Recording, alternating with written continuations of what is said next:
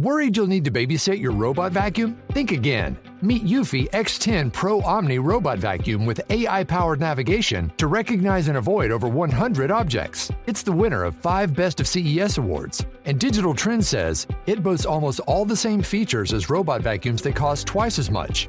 Want to know more? Go to eufy.com. That's EUFY.com and discover X10 Pro Omni, the best in class all in one robot vacuum for only $799.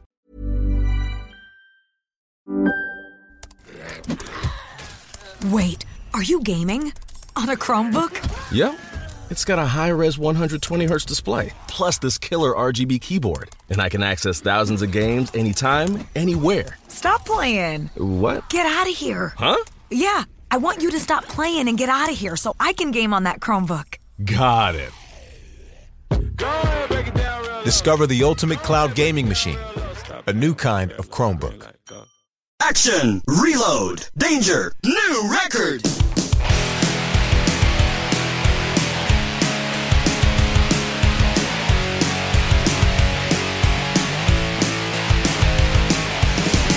Greetings and welcome to Core, where we talk about video games, not just the games we play, but what the industry is doing, big news of the week, and other stuff. My name is Scott Johnson with Beau Schwartz and Jon Jagger. We're glad to be back, everybody, and hope you're all well.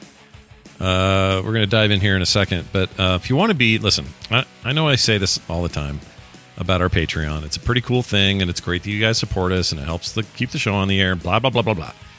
But man, we go pretty deep into some pretty great stuff that isn't necessarily games related. So if you want to hear us talk about a little more about the Halo TV show today, but also about things like Harley Quinn and why Scott needs to catch up on uh, Better Call Saul, and why why uh, or which of the Hannibal movies are the good ones, this sort of stuff.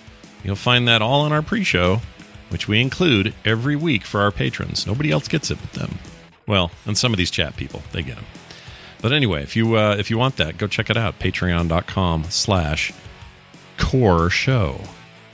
All right, that's gonna do it for that. Let's do this. I thought you were going to say for the show. That's it for the show. We're done. We're out of here. No, we're not. It's an advertisement now. Yeah. We Uh, should do a three minute show one of these days just for fun. just as a That's short one. Okay. Big Yeah. long, like a big long pre-show, and then barely any real show. That'd be fun. I like that a lot. All right, if you're not familiar with the name Iron Oak Games, and uh, you probably should be because they make a really cool uh, IP. They made a game called For the King, which the three of us actually played together. I played a ton alone as well. It's a very fun kind of turn-based D and D sort of grid-like thing uh, that I, I think is a pretty unique game. It's a pretty fun little indie game. And For the King 2 was announced today. Ooh. So we're pretty excited about this, right? We'll play this, won't we? We'll get into this. Super stoked. This Yeah. game, this is one of the best games, uh, I, most fun games. I, I love this game. And It's great. It's I'm a great over game. the moon that they're doing another one. Like if they're, it looks like they're just taking everything and making it more graphics. You know, like look better. I'm sure more gameplay. They the original had a lot of game modes. Just seeing the images that they've shown and the trailer, I'm really excited for this. It's interesting. The the character art is is not that blocky style anymore, which I was, in, It's you know, not quite as blocky. Yet. not quite as, but it's retained the still the kind of the tone of it looks. You know, like if I saw this, I'd go, "Oh, it reminds me of Return of the King." Like this is pretty not Return of the King for the King, um, but it looks great. Also, even the grid looks cool. I, I'm I'm all excited about this. When's this? 2023. Yeah, probably not for a while, but I, I'm just so stoked. And it's you know it's it's multiplayer, and it's actually for as cute as it looks, it's one of the more brutal. You know, these roguelites let you die, mm-hmm. let you start over with some advantages. Mm-hmm. They're really just holding your hand. This game is like you're dead, you start over. It's true, uh, not rogue like. It's just a rogue style game Yeah. um, in that you can progress even towards the end of the game and just die and then have nothing uh, to carry over. There are unlocks. You do unlock things for your board, Yeah. but they're you know different, more items in the item pool and um, cosmetics and more spaces to encounter. There's nothing in the realm of making you more powerful so that next time you run is easier, which is what I like about it. Yeah.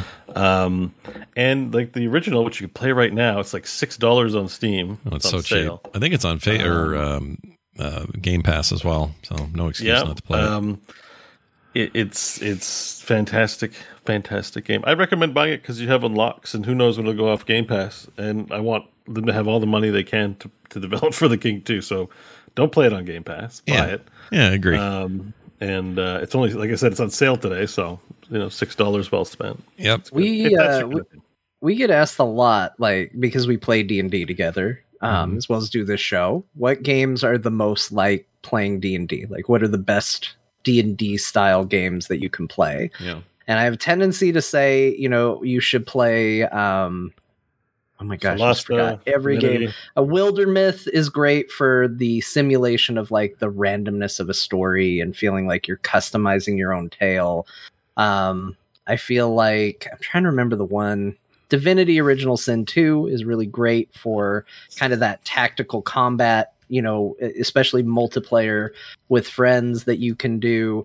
Um, that So- one's fantastic. this Solasta one, 5e as well. uh, us playing for the king Mhm. was probably the closest I ever felt to like this is the fun of just being with friends powering through a dungeon together Yeah. in in like just having a good time you know a lot of the eccentricities about D&D style combat out the window a lot of the storytelling tropes out the window this is what it's like to just do a dungeon run with friends and uh, it's really really good at that Yeah. so i'm i'm all for more of this and you know like Beau said checking out the original if you haven't like it's a very cool game Yeah, there's some stuff in there where you're required to be very cooperative about it. For example, moving around the overworld, if you get too far from each other, um, that's bad because if two of you encounter combat and the third guy is out of range of that, there's like a range where you need to be in.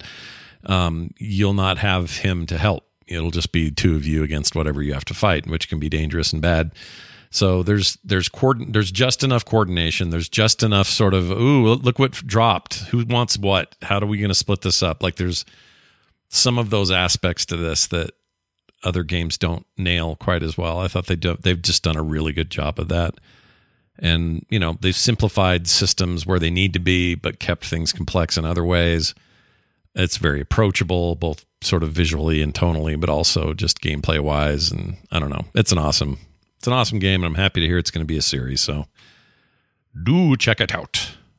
Available soon. Well, next year probably. uh, it was in open or uh, early access forever, so I hope they don't do that with this one. Uh, hopefully, they got some more money. They can, you know, I think they did well, so they should be able to to crank that out. yeah, it's it's everywhere. Yeah, it's very good. I have it on the Switch. It's good on there too. Plays great everywhere. Uh, the Twisted Metal TV show is still coming. Oh, I skipped one, but I'll come back to it. Twisted Metal. How do we feel about Twisted Metal? Boy, Jon, you think you're worried about Halo TV. How do you feel about TV show based on a car combat game?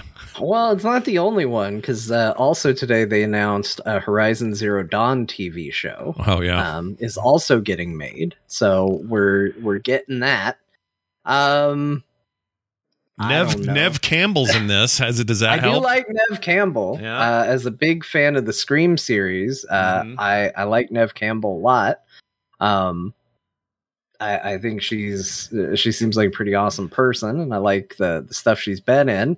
So that probably makes me more excited than the concept of a twisted metal show. I don't know. You can see it being like kind of a cool, bombastic thing. It just sort of depends what they do with it. You know, are they going to make it a cool action show involving cars shooting at each other and blowing stuff up? Or are we going to try and get into the pathos of Sweet Tooth the Clown and uh, watch him have sex with a pie or something? Like, Uh-huh. I, you know, we don't need that necessarily. Uh, Uh-huh. But it This just depends like, uh, which direction they decide to go. Mm. You're subtweeting the Halo show. yes, Oh no, I just picked a random event. I was like, yeah, Yeah. you probably I'm sure that was all with that a was. pie or two. Yeah. sure it was unrelated. Totally unrelated. Um, so who else is in this? We got uh, Anthony Mackie. So your Falcon's in there. Really? Um, yep. He's in the lead role of John Doe. That's the character you played when you were in the game. Uh, as well as Thomas Haden Church as Agent Stone. And Stephanie Beatrice as an, a yet unnamed car thief. So all people who haven't had acting gigs in a while, except for Mackie, who's like, "What am I doing here?" I think Thomas Haden Church is he's been doing stuff. Encanto was one of the biggest movies uh, for Disney a long time, and that's got Stephanie Beatrice in it. So That's I true. don't think that's fair. Oh, Thomas Haden Church is always in something. He's got 20 million things in the works. He's been a bunch of I mean, he was uh, in No Way Home, I think.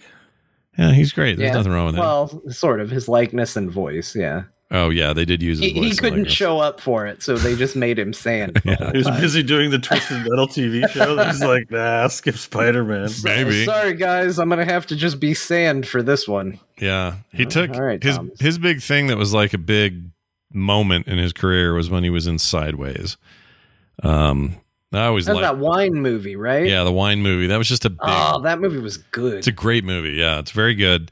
But um, prior to that and after that, plenty of stuff. I mean, I used to watch Wings. I loved his role on Wings. He played Yeah. Lowell on there. He was great. He's lots of stuff, but like, I'm looking at his Tombstone. IMDb. Yeah. Okay, so you know he was in Hellboy as Yeah. Lobster Johnson in Yeah. 2019, Yeah. and he was in the Peanut Butter Falcon in 2019. Uh huh. No, that was a big. That was a big movie. A big indie movie. People love that movie. yeah, and he was in a show called Divorce. Yeah. Um, in one movie called The 24th in 2022, and then in 2021 he was in Spider-Man: No Way Home, and that's it. That's all he did in 2021. Yeah. And And now he wasn't really in it.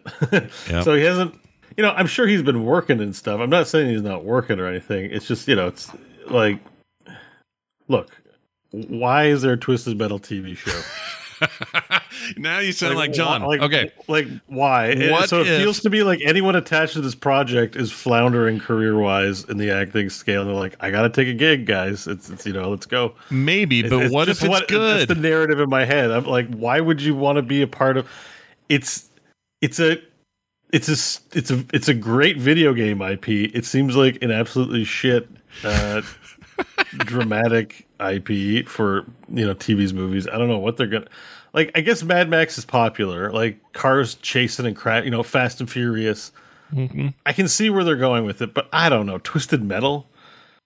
Maybe I just don't respect. Twisted I feel like Metal. Beau just slowly got to where I got, which was Yeah. my initial reaction when you started reading it was like, why are we talking about this? Let's talk about the Horizon movie. Who cares about Twisted Metal? And then I thought, well, you got Fast and the Furious, which is like one of the Yeah. biggest properties in the world. You Yeah. got Mad Max. Yeah. You've got all those people that just love Death balls Race. to the wall action movies Sure. where it's just like everything just exploded and it was good.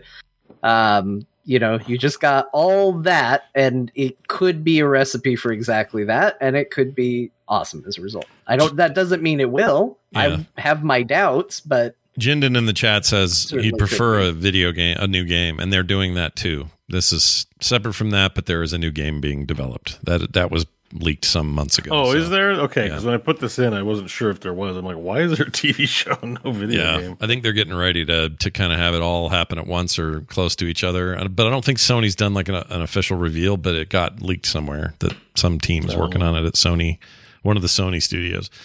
Um, I I loved Twisted Metal. I have nothing but fond feelings for my time with those games. Twisted Metal Black in particular just freaking sucked my life away when that was out. Um, I even installed it on my my PS5 and it runs. Uh, it's pretty aged aged now, but um, you know, I would yes, I would, I would like a new video game, but if they're going to make a show, I'll be happy to see how it goes. Let's see. I don't know. I mean, sure, it sounds like a maybe a bad idea, but I'm I don't think it's any worse of an idea than doing Halo, and I really like that show. And it's I don't think it's any worse than this announcement to do uh, Horizon Zero Dawn or however they were going whatever they're going to call it. Um, you know, that's another one where I'm like, well, you already kind of made an interactive movie. Uh, do you really need to make an actual TV show or movie out of it? Maybe, maybe it'd be great. I don't know. With the kind of actors they got, these aren't names that you would associate with like a fast, like an action film franchise. Yeah. You know, Yeah. so when you hire these actors, I'm like, oh, we're gonna have scenes. Yeah. There, there are gonna be scenes in this movie. Yeah. You know, They'll be like, I would argue Mad Max is a movie that like doesn't really have scenes. It's just like, okay, it'd be cool if the cars went here, and it'd be cool if the cars went there. Oh, there's and it'd scenes, Cool they're if just Mad not- Max is yeah. over there. Like I know you can call them scenes, but I mean like you know uh, two people are in a room. Let's put some cameras over the shoulder of both of them. We'll have an establishing shot, and there we go. Uh, Yeah. Let's go for lunch. You're right. You got Um, like two of those in that movie. You're right. Yeah, so this is going to be like, I'm Thomas Haden Church, and I'm angry about the state of the world, so I will drive my car through other cars. And Neve Campbell will be like, No, you won't, girlfriend. You, I'm not going to allow you to do that. I'm going to get in my car and show you how real Twisted Metal happens. And you're just like, Okay, I don't want to watch this. And John or uh, Anthony Mackie's like, I'm in the MCU, bitch, and flies over all. I'm the new Captain America. like, wrong lines. Shoot We you know with you- my car. Yeah. we know you're proud of your role in Captain America, but don't use the lines from Captain America. Use the lines we gave you, please. it's like, I like these lines better. I mean, I, I look. I, I'm gonna open mind on this one. I'm sure. I'm not sure of anything at this point. I just It know might be great. Who the hell knows? we used to uh, say this about comics. By the way, we used to say that you can't make good movies based on comic books or TV shows based on comic books. That it's not actually possible. We've proved that so wrong in the last 10 and 15 years. Yeah. So I, I'm not saying we're there yet, but I do think there's a day coming where we can do justice to these IPs. Um, and ironically, I actually think the Halo show is a step in that right in that direction. But there's a lot more to do, and if you're going to take something as silly as this, you know, Twisted Metal's a really weird premise for your TV show. Um, I'll tell you what, it needs to be super. It needs to be really violent, over the top violent. You know what I want? I want battle royale with murder cars. That's basically the game, so why not? Yeah, yeah, and Yeah. that's what I want. I want we've we've you know you're each going to get in a car. Uh, last one standing wins a million dollars, and we So Squid- don't like- execute your children. Or Squid something, Game, yeah, and, you or a million like, other yeah. of those games. Yeah, It's, it's like, it's a- like movies. It's TV. one of those, and it's just dumb and it's actiony. I think this is a better concept for a video game. Uh, I think this is a better video game t- uh, to apply to a TV show than Horizon. And I didn't think that before this conversation started, but Horizon feels like it needs to be something very specific. And I think Halo is a good example because it's a good example of how you can take a property and have people too tied to what that property is and not have the freedom to make something good. Yeah. Nobody gives a shit what a twisted metal movie is except that it's dumb and good. Like what a low bar you have to clear for that. People have expectations for Horizon. You know what people want from Twisted Metal? Cars that shoot at each other. Yeah. That's it's, it. It's a Yeah. TV show, right? So And- it's it's gonna have clown. filler. It's gonna have filler. It's not a movie. It's a TV show. Well, it'll have to have some filler, but I mean, what if what if that's the big groundbreaking thing, Beau? That it's mostly action every week. What if it's you know like Mad Max in that sense, but they just every week is insane action, and we just fall in love with it. It's possible. It's possible. it's possible. It's possible. you sound really unconvinced. It needs to be like Lost, where you get a quick little flashback, just enough to kind of care when the character blows up at the end. yeah, yeah. I like where I so like it's where ju- the at. movie is just action, but then when someone's about to die, it shows their entire life history. Yeah, so here's the format of an episode.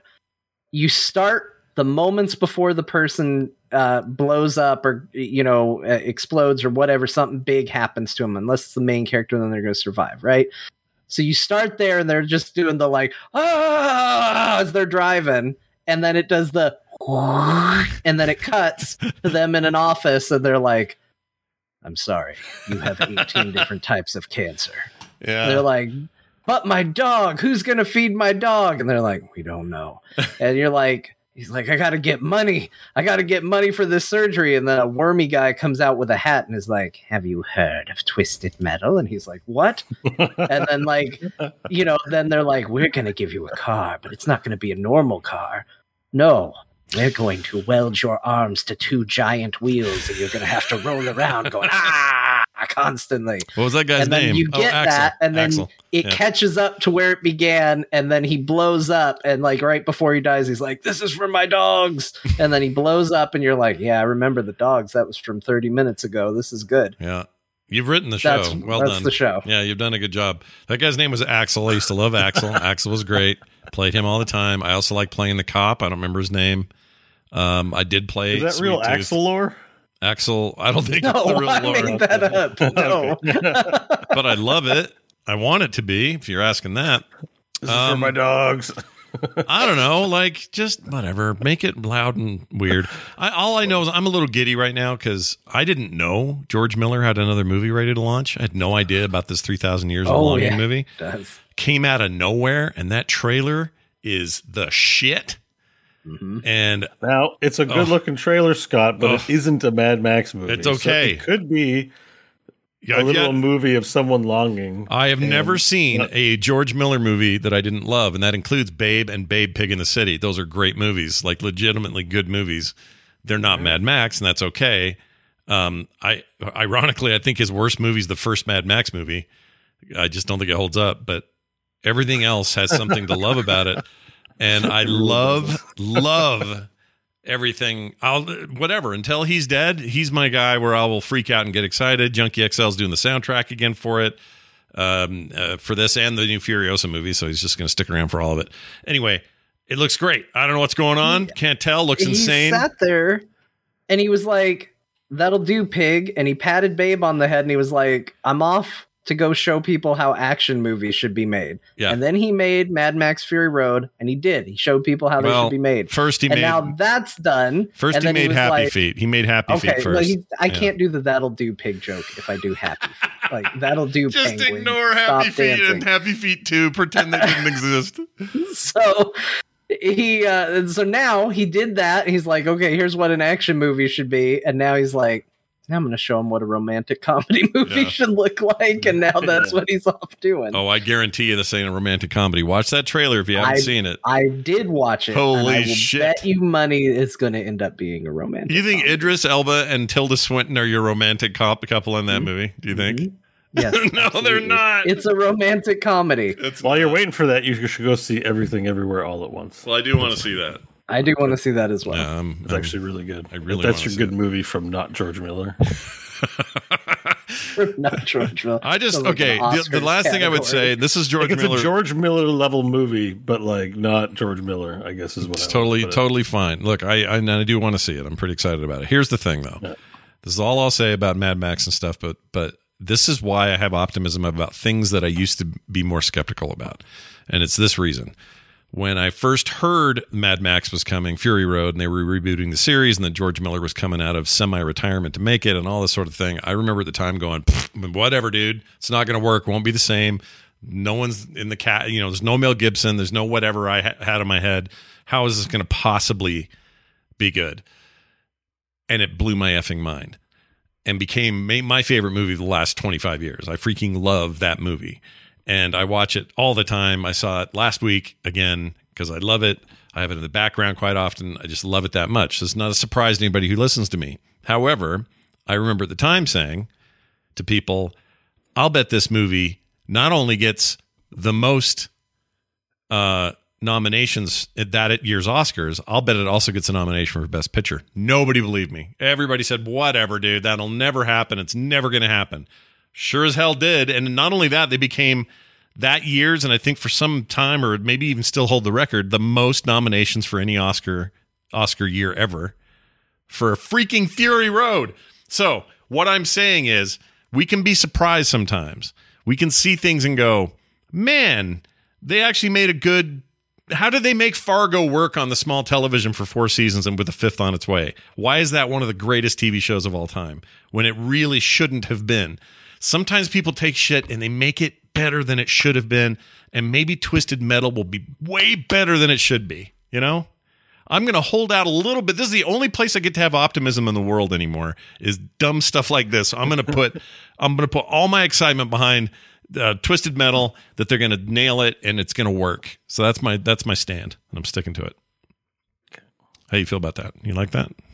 Not I- good. I think that's pretty like your- good. I like your enthusiasm. I was busy looking up the IMDb for a thousand years of longing to see if, uh, or three thousand years of longing years, to yeah. see if, uh, see if it, I could already prove myself right on its themes. Yeah. And uh, right now, it's listed for genres. Granted, comedy not on here, but drama, fantasy, romance. Yeah, I'm Romance telling with you, what dude, though? It is a, it is a. yeah, but you could say Mad Max is. You could say Mad Max has romance in it. You could say Nux, I- Nux no, and the redhead, no, Nux and the redhead fall would- in love. Eh, What do you mean? it's not the crux of the movie. This will be the crux of the We've, movie. cro- we've crossed over into the Badlands. so you think you think that that Idris Elba, a genie, a a, a, a jinn, uh, pops out of the bottle and goes, "I give you three wishes," and she says, "Blah, blah, blah," and they start doing the wishes, and it's all effed up. Wait, is he a genie? Yes, he's a genie Yeah. with pointy ears. You got to watch this trailer, Beau. Have you seen this trailer? Yeah, trailer was just like this, this, this, this, this, this, this, this, this, this, this, and I'm like, okay, that's a lot of stuff. Uh, I'll I'll see it when it comes out. I didn't get the, I didn't get any of that from the trailer. And maybe the I assume you've watched it in frame by frame mode. Oh yeah, about twenty times. And That- that's why. So I didn't, but it looks good. But uh, I didn't Chat room watch makes a point that the jinn are are typically evil in in lore. And so Mm-hmm. maybe there's some of that going on. At one point, Tilda Swinton in the trailer says, "I wish you never existed," and all everything goes to shit when she says that. I, it just Yeah, looks then she's gonna insane. realize Oh, the tagline is "What would you wish for?" Yeah, yeah, because he's a genie type deal. Look, I'm just telling you, uh, this is the way I'm calling it early. And, you know, uh, like John Hammond in Jurassic Park, when this movie comes out, I will accept your apology. It's going to be a romance movie. Okay, Man, like I gotta- this one's gonna have to get resolved, by the way, uh, because oh yeah, we will. Scott really likes this, and like I know, look, this movie look it looks sweet. I like George Miller. Now that I'm aware that it's about a genie, I'm like very much less interested in this movie. Like a genie movie, gosh dang it! It's not like Who that cares though. about the genies? Yeah, but genies. That's the point. Is sure he doesn't. He's not just going to do a genie movie. That's not what this will be. This will be. Yeah, it's a, rom- a romance. No, it's not going to be that either. Here's what you'll be. You'll be like that in Jurassic Park. I'll be Dr. Malcolm, whatever, at the end going, uh, you are going to have uh, romance in your romance movie. That's what I'm going to say. Because there isn't any. There won't be. They're not going to, you're never going to see Tilda Swinton and this freaking genie, Jin, whatever, making out. It ain't happening. Hang on, hang on. I have a picture though. That, that in, in Are they these making out? Hang on, I can't even. Co- it won't let me download the picture of IMDb. It sucks so much. Here you go. I always screen grab it there. I hate that. Yeah. I don't know why they're so precious about photos on that site. It's stupid. Just let us have it.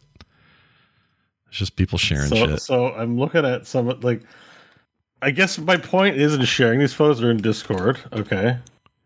My point is in, in reviewing these photos, they do. If you told me these were from the set of a romantic comedy, I'd be like, "Oh yeah, I see that." really? Look at him. He's sitting there with his Look, big pointy They're hanging out in bathrobes, uh, and the director's explaining to them how this bedroom scene is going to go, and then they're sitting together. One's in the evening, one's in a sweater, the other's in a, a crew The cut long movie is sleeve. called 3000 Years of Longing. What do you think that means? It doesn't mean what you think it means. And I, when we return to this, I'm going to have the last heartiest laugh of all time. I cannot wait. I think. Look, I think he she falls in love with a genie. She wishes that he would. It, it might be. Oh, hang on, that's the same picture. There's another, one more picture. I like to see. This is the same picture. See, there's a picture the of weirdest him. thing. See the way she's holding his cheek. Yeah, because That's romantic. That's a romantic whole. Like, there's no one I've touched in that way that wasn't like a family moment when someone's sad or is a romantic thing. Like, that's a that's a romantic maneuver. Like, based on these these three images, if these three images were just a movie, I, I'd agree with Jon and say this is going to be a romantic, maybe this not is comedy, But, but, you've you know, cherry picked three images out of I don't know how long that trailer I know, is. I know, it could be completely wrong, but I'm just saying that it gives life to Jon's theory. That's all I'm saying. Like, like I don't know that I can dismiss at a. I want, I, I want to be like, yeah, it's gonna be a mad. The first ten minutes are gonna be sissy romantic comedy. Then it's gonna turn into Mad Max for eighty minutes. But I don't know. you know, I, I don't know. all I know is here's a screenshot. This doesn't look very romantic to me. Uh, there you go. That's that looks not romantic. That looks like No, a, that- Okay, no, well, no. yeah. Th- sometimes there's not romantic stuff in romance movies. It looks happens. Like a, looks like a very nice lady who's painted gold, running away from a giant spider while she's got bones growing out of her head. Like I don't know what to make yeah, any I mean, of you this. got to put cool stuff in it. This is, like I said, this is him going. I'm going to make a romance movie right. yeah, He's going to show us how it's done. And the way you do it is you put stuff in there for everybody, including giant weird spider things. I guess we're gonna have to wait and see. The important thing to remember is George Miller has never made a piece of crap. Look, I, I look. uh, Let, let me let's say this. I am excited for this movie. It looks sweet, like one hundred percent. Like Yeah. this isn't to poop on the movie, but but I'm just saying. Sometimes when you get super excited for having been burnt in the past, super. How could they get Duke Nukem wrong? It's a, some uh, toxic masculine guy who's going to shoot some aliens. It's perfect, and so and it sucked.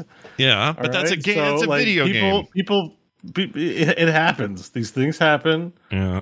and there are some telltale signs of I don't know, Yeah. but you know who know. Like, oh, uh, here's the most recent disappointment: The Matrix Four. Like, how could they? Like, I liked that movie, but at the same time, it was catastrophically disappointing as to what it was.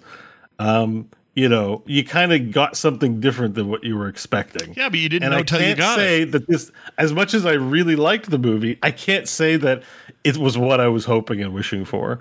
Um, I don't think I'll be rewatching that movie in the future. Right. It, but, but see, you didn't know any of that until it got here. And then you can make that judgment. And it's a good, That's right. you're right to That's make right. that judgment. So that's my Yeah. whole thing. 100% with this is this movie might be, Jon, Jon might be totally right. And it's all just a bunch of freaking lovey dovey Yeah, so- bull crap. Yeah, so so you, you're you're the you're the right one of the three of us. We're just trying to rain on your parade. We're being evil people. you know? We're just trying. We're just trying to. we're not really trying to have a very, at least you know, intelligent, uh, rational argument about anything. It's just like it could be kind of shit. It, it- it- it's probably going to be good.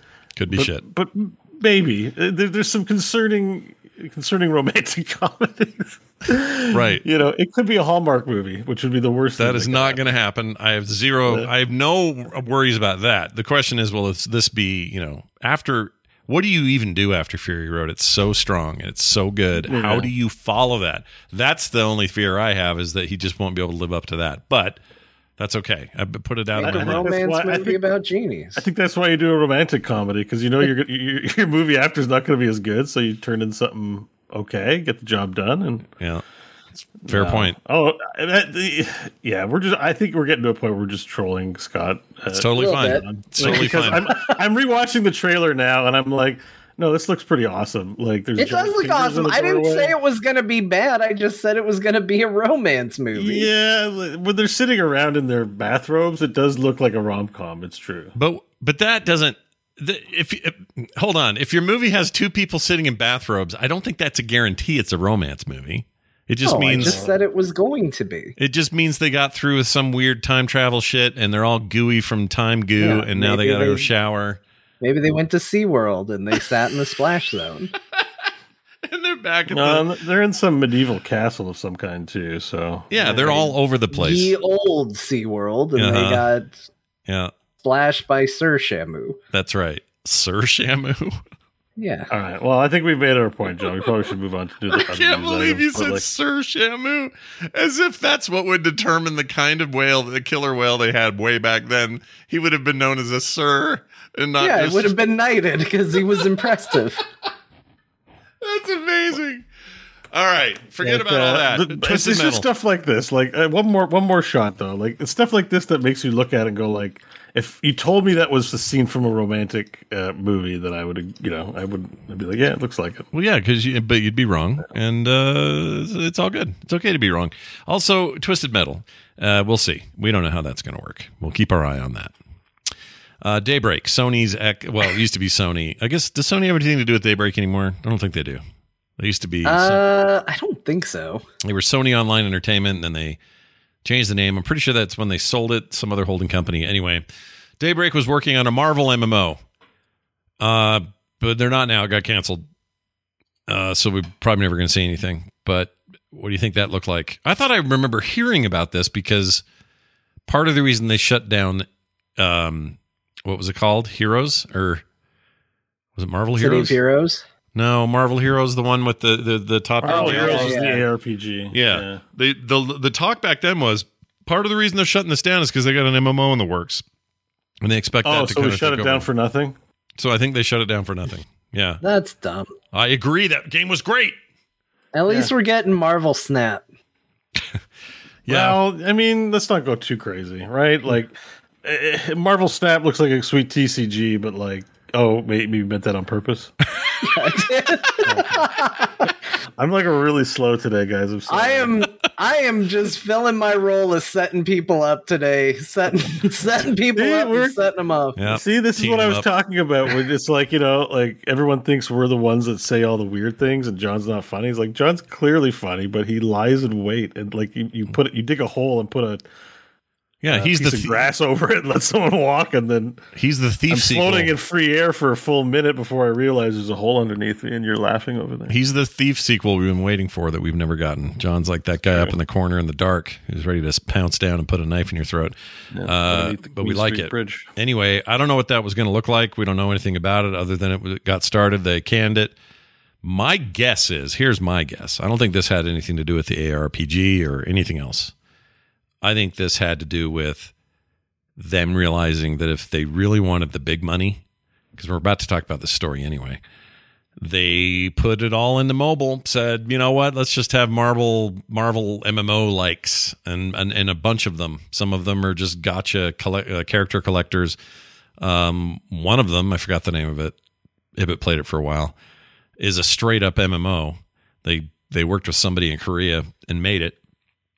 And you know, you create a character. You yeah, you create a character and you play that character, and you level them up and you get new gear and you play it like an MMO, but it's all mobile because that's where the real money is. And there's no guarantee you're going to succeed on a PC based, you know, or console based MOBA or mobile or MMO these days. That's my thinking. If I had to, Now, if I had to guess, I will say, like, while I was being a bit, you know, facetious. jokey about yeah facetious about the whole you know well at least we're getting marvel snap. I am seriously looking forward to that game. So since the last time we did a show because beau seemed excited about it he went and did his research. I just looked at him and went i like how the cards look. Uh, so i decided to actually see how the game played and i watched them play a bunch of it and the philosophy of building decks around it and, and all of that and i have to say i'm genuinely excited for that game. Same. like really i as soon as they have a apple beta to try uh i will do it. I, Yeah, I'll I do it in a heartbeat. to play that game. Yeah. i think it looks cool. I, I like the way it looks. I like that they don't bog the card decks down with a bunch of bullshit. Like you know you're collecting hero cards. Like that's what you're getting. You're not collecting like here's a aim assault rifle or here's a here's mojo's underwear. Like they're not throwing in a bunch of cards you don't want to see or have. Yeah. it's like no iron man wolverine Yep. uh, captain marvel. Like Yep. we're just giving you the characters and they do cool things and uh that that's what it is. And i think it looks genuinely really good. I which a lot of people were like oh jon's gonna hate this. I, I wish i did but i don't i yeah. think it looks We've awesome. got- we found a mobile game that is It'll also on coming to PC too. Yeah, so you'll be able to get your PC on there. But it looks great, and uh, they had me at three minute games. I- I'm I'm into shorter card combat games. If I'm talking PvP type games, I'm I'm kind of done with sitting around waiting for a guy to let the let the fuse run out. Sort of TCGs and CCGs. Not into that. So yeah, bring it. When's that thing? They didn't say there's no beta. Beta for Android is out now. Go sign up. I haven't gotten my invite, but I think it's because I'm Canada. Where's the I iOS people- beta? They I say Garrett. I think Garrett got a, an invite. Did he? Uh, okay. Yeah. i he's think good. they'll let canadians in but they can only play as alpha flight Wah, wah, wah, It had to be. Who's the I hairy? can play who's the- Wolverine. He hung out in Canada. well, that's true. while. But who's Okay, Canadian who's the Sasquatch guy? Um, he was on alpha flight yeah, who was that guy though? What's he called? wendigo Wendigo. Yeah, he's cool. Tell me Uh, to go. I also like the little tiny guy that's super smart, but he because he, reminds me of a modern day um, uh, dwarf, like a like a fantasy dwarf. There's something about him. He just looks like he's you know if you if this was a thousand years before, he'd be he'd be digging holes in a mountain. And you're talking about puck is it Puck? Is that his name? That's i don't Puck. know there's a Just think little guy Puck. named puck I think it is Puck. I hate Puck, but it's because I used to collect like from 1991. I used to collect the uh, the trading cards for Mm-hmm. Marvel cards. Part of the reason why I love this game is because some of the cards look like cards of that era, where you flipped it over and you had power ratings Oh, and yeah. weird stuff like that. Yeah. And the most common card, I swear, was Puck. It felt like every pack I'd be like, all right, give me something cool. Give me something cool. And there's Puck Mm. standing there looking like a doofus and i got so many pucks Yeah, but And sure he's is. hairy too, eh? Yeah, he's, just a hairy. weird looking dude. Like it's not a card you want to see multiple times. I can understand that. I mean, I don't know. He was kind of a leader, though. That was that's important in your alpha flight. You know, Yeah. got to have that yeah, going on. I mean, look, I'm not saying I don't want him to exist. I just want fewer fewer pucks to give. Wendigo's great because he would often fight Sabretooth or Wolverine or both. Uh, and it's just fun to watch guys that are all hairy fighting. that I sounds look at weird. this fantasy casting, and people want Joe Rogan as Puck, and it's hilarious. Oh my gosh. the short bald guy. Did you guys see? I didn't. Speaking of Canadian things, I didn't know this was happening. There's a s- there's a Sors or what's his name? Not Scorsy. Oh, did I get it ro- wrong? Is Sasquatch the Alpha Flight guy? Oh, do I Wendigo is have I been Wolverine villain? saying it I wrong? messed it up. Oh, it's Sasquatch. Really? I forgot they had Wendigo and Sasquatch. Man, yeah. Marvel getting it stamped down on big hairy creatures early and fast. They have Chewbacca too, for that matter. Um, but you know that Letterkenny show? They're doing a Yeah. spin-off called uh what's the guy's name? Hold on a second. I got to find the guy's freaking name. The main character or the main actor Jared Keeso plays uh plays Wayne on Letterkenny. Uh he's doing this oh, Shoresy, that's what it's called. he's this hockey player. If you guys haven't seen Letterkenny, it doesn't sound like either of you have. Shoresy Watch the is the greatest character that you never see. He's a hockey player and his face is always hidden. And he's always saying the worst things about everyone all the time. And he's getting his own show and it starts this weekend and I can barely contain myself. I'm so excited. it's going to be great. Anyway. Oh my gosh, Shoresy. One of my favorite Canadian things ever. All right. Um, except for you, Beau. But Beau, you're my favorite Canadian thing of all the things. Yeah, I'm not really a great Canadian. It's okay. Eh, you're all right. I'm not I think good. you hold it Not together. a good representative of the nation, even though now people have been emailing me and be like, "Yeah, Canadian." Yeah, brother." go Canada. And I'm like, I don't know, man. I'm not into nationalism. Thank Yeah, you. It's not really your thing. but- Canada! all right, let's get into the, uh, let's get into this news. Death Stranding 2 was sort of announced. I like how it was announced. Yeah. I mean, do you well, I mean, okay, I've now let's let's get this out of the way. Haven't played it. First one, the existing I, game. uh, Han Sanitizer bought, gifted it to me. I haven't gotten to it yet, but I do. I will play it at some point, so I will know if this is worthy of a sequel someday. Yeah, I the, can also try it, I, but something bad happened. I bought it because it was on sale, and we have enough people every time we bring it up, and we're like, I want to play the stupid carry stuff across the country game. And people are like, You guys will like it. You got to try it. You got to try it. Don't talk shit about it. Just try it.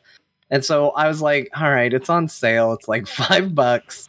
I'll buy it. I bought it, and then they did the stupid director's cut. And even though I stand by that was a dumb concept for a thing, because he was given free reign to make whatever he wanted. So what the hell is a director's cut for this game? Yeah. Um, now I'm like, well, yeah, but the one I got isn't the director's Yeah, cut. but what's in there? What's different? Do you even know? You don't get a free upgrade to the director's cut.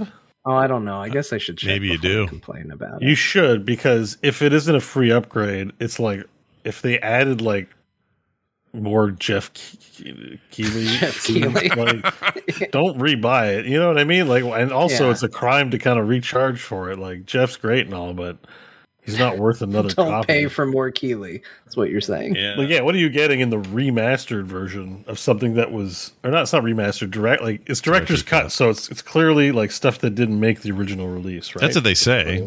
But I've seen some movies where they're called director's cut and they're like aliens. The the director's cut of aliens sucks. I hate it. It's got a cool uh But that's automatic movies. Right. Well, yeah, but the same idea though. If you if you do a movie you and you call it director's cut, you expect, oh, this is the one the director wasn't allowed to make, or Yeah, he's this is his full blown vision or whatever. If this is if this is for not video games it's it's a patch like i mean it's been it's been out a year you just patch it like we didn't include jeff jeff, jeff keighley it's like let's release the jeff keighley patch like you and jon's point it's Koji, kojima productions He- he's he's the business and the director it's, it's a patch you know what i mean it's Yeah. weird Yeah. it's a weird Uh, thing So I have the answer. The answer is no. The version I have is not the director's cut. okay.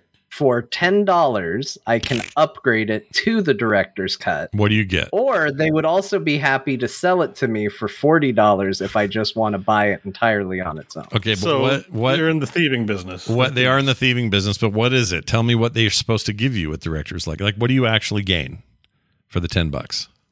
Do we know that? do they Uh, do they tell us that? Or is it just I don't know. Assume it's skins. It's like, oh, Norman Reedus has a yellow hat now, or you know, like what is it? I don't know. Who knows? Nobody knows. So we're not going to find out. I don't know. I think they're I ripping you know. I'm off. trying to figure out what it has that's different. What's and- in the director's cut exactly? Yeah, and if it's not Like- significant, I mean, Oh, ten bucks on. is not that bad, but still, that's I'm on the page in Steam where it should tell you what you're buying, right? So it's thirteen forty nine for the director's cut upgrade for customers who've purchased Death Stranding. yeah. Yeah, it doesn't tell you though. It doesn't tell you what the on difference is. They just say, "Oh, it's a director. Oh, it's director's cut. Oh, You're gonna love the directors. you're gonna love cut. the director's cut. got, All this new footage and Kojima finally a- let himself a make the high game he frame wanted rate. to make from the beginning. Oh, okay. includes a high. You're getting a high frame rate, so Uh-huh. this should be a patch to settings. That Yeah, does, you don't get to be. sell me better settings. Jerks. Okay. Photo photo mode, Okay. um, ultra wide monitor support. Oh, also includes crossover content from Valve Corp's Half Life series and CD Projekt Red's Cyberpunk. And then stay connected with players around the globe with the social strand system, which I think should be in the base. I game, think it is in the base game. I think for some reason they put that in the So they don't it. tell you. So um, uh, here, buy this director's cut upgrade. What's in it? We're not telling you. Um, That what's. A frame rate. You can pay ten dollars for frame rate. What ten dollars for how much frame rate? And cr- uh, Like it's already running at sixty on PC. Um, more frame rate. So Would you like more frame rate? you wanna We do can give you some 120? more frame rate. If you got a monitor that'll do one twenty, I suppose that's cool. But is it worth ten bucks? So, according to The Verge, it says Death Stranding Director's Cut is one of the more worthwhile PS5 upgrades out there.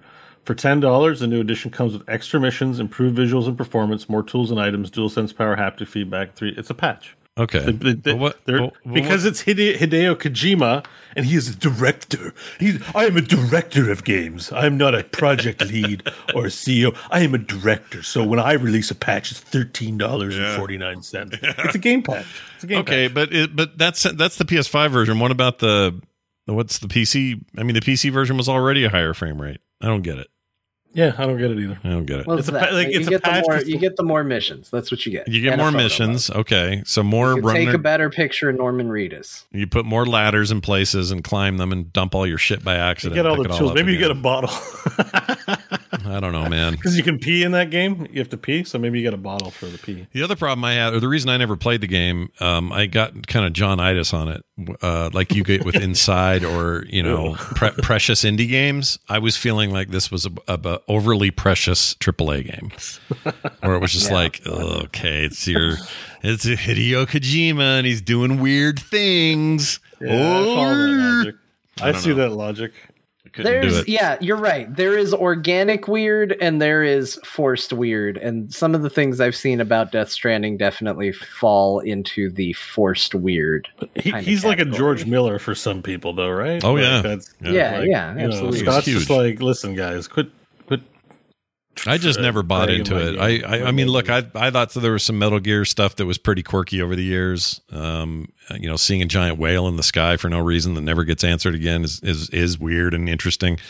But I never really bought all all the way in on.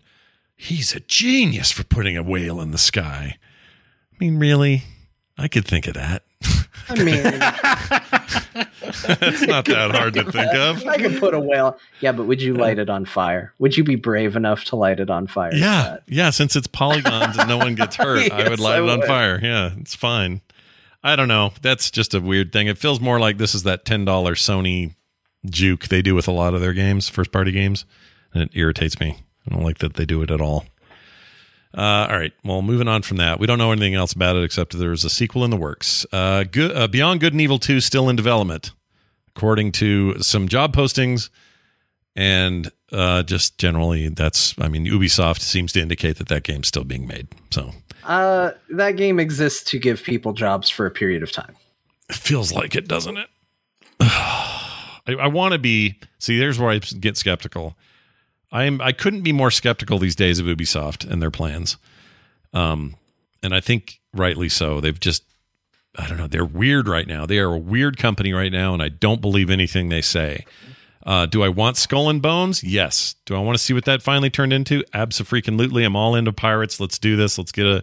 Let's get that out. Do I think it's going to be Ubisoft to, to you know to use that as a pejorative probably like they've just kind of screwed things up. When you when you look at their library for the last i don't know six years the best game they've made is one that no one knew was coming barely knew anything about and came out. And it was that um i forgot the name now. Uh oh shit the the grease one. The the the the one that was like breath of the wild uh Oh yeah, uh, the Fenyx Rising. Fenyx Rise, Rising, the game that had no right to be as good as it was, and it was good despite all the other things they've been doing. And I'm not saying Valhalla was bad or any of that; those are all great games, but they're just very samey and very safe and very Ubisoft. That game really jumped out at me and like going, okay, here's some creativity going on. Here's something different, something new, and and it was super rad. And everything else since has been just a stinker. So I don't know what to think of this, but they're working on it. So I guess the thing that confuses me about Beyond Good and Evil 2 is Beyond Good and Evil is obviously beloved and has a lot of fans and it's this, you know, kind of cult classic to a degree. But all it really was was like kind of your action platformer, Zelda like, but happened to execute on everything and story and atmosphere really well. So what the hell is taking so long to make a follow up to that? I don't know. You see what I'm saying? Yeah, like it tells me that they don't actually understand why that game is good. And it's one of those things where it's like, well, I think maybe you're trying to overreach. Like people wanted a sequel to Beyond Good and Evil. The fact that you haven't been able to figure that out and make it work and that it's like trying to solve some puzzle tells me that you are not going down the correct road. Feels like Psychonauts to me in that Psychonauts didn't do this. They they made the game, and there is a Psychonauts 2.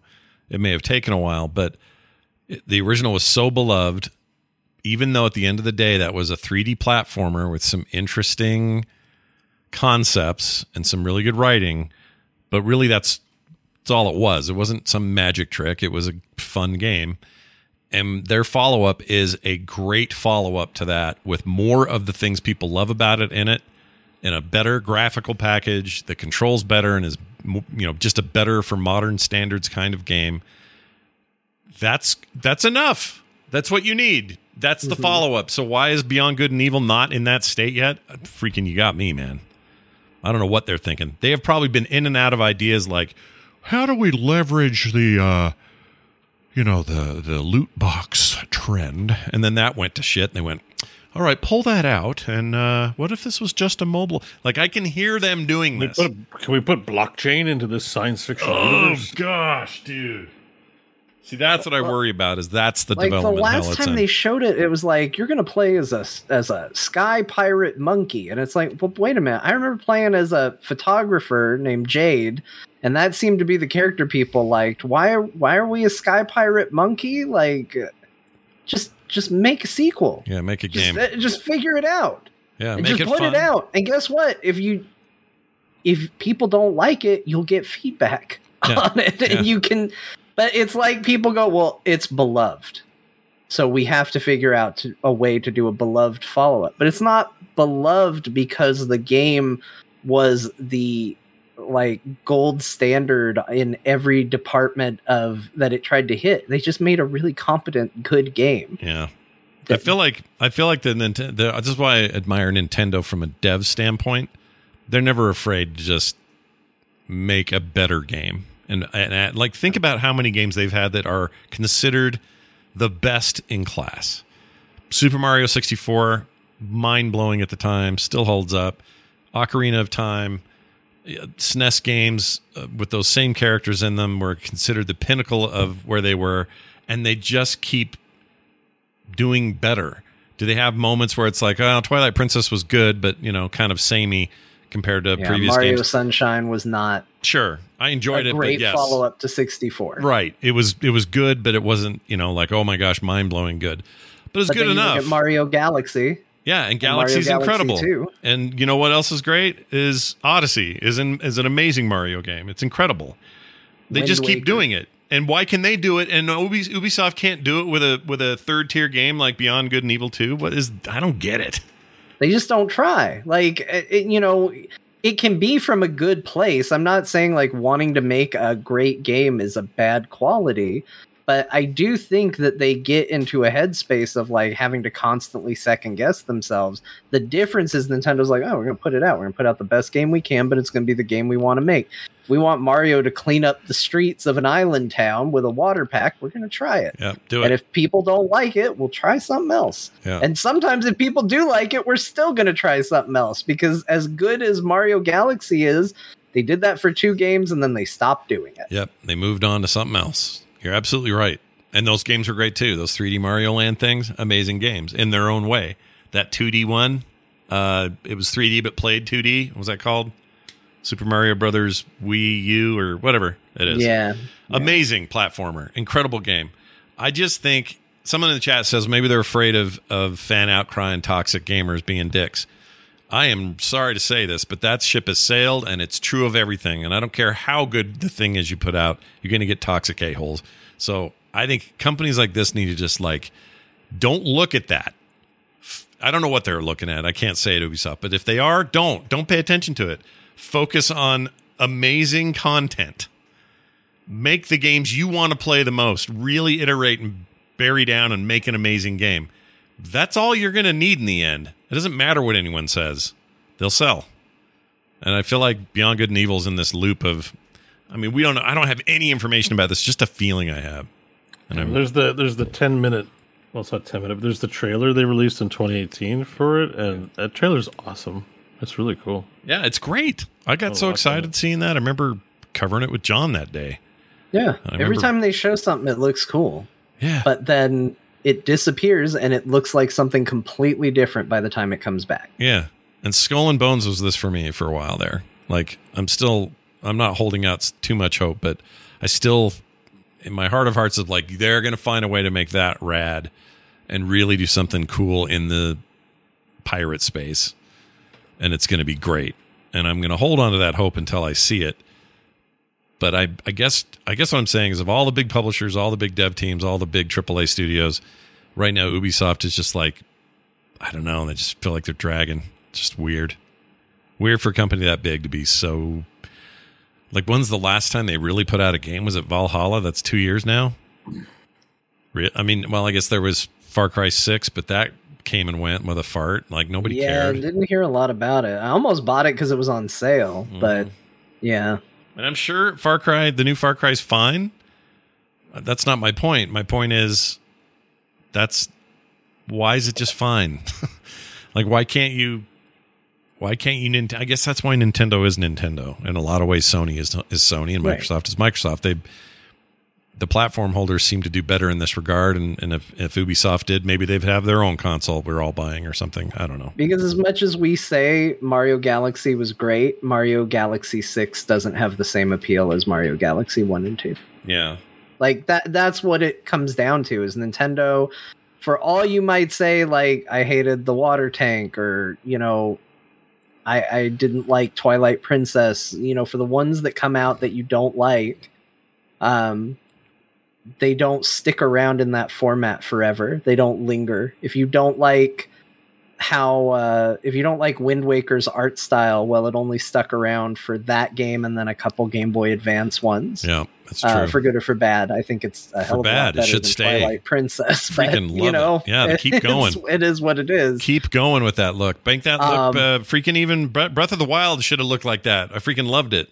Anyway, that that's an old argument, and I won't try to make a case in 2022. But But if you don't like climbing up towers and getting a breakdown of like weird shoot 'em up events in the nearby area and animals to kill, well, you know, maybe you're not going to like Far Cry 6, especially because it's kind of technically Far Cry 12 because not only do they have their numbered ones, they also have their off number ones that come out in between your blood dragons and new bloods or whatever it is. And your ancient I don't man remember I don't remember what it's called. They always have one in between they've done this a lot of times and for some people that love those games that's good but for a lot of people that's going to get stale and they haven't stopped to reinvent it you know i love giancarlo esposito but him being in the game doesn't revolutionize uh, a formula that i've done a lot of times in that universe Yeah.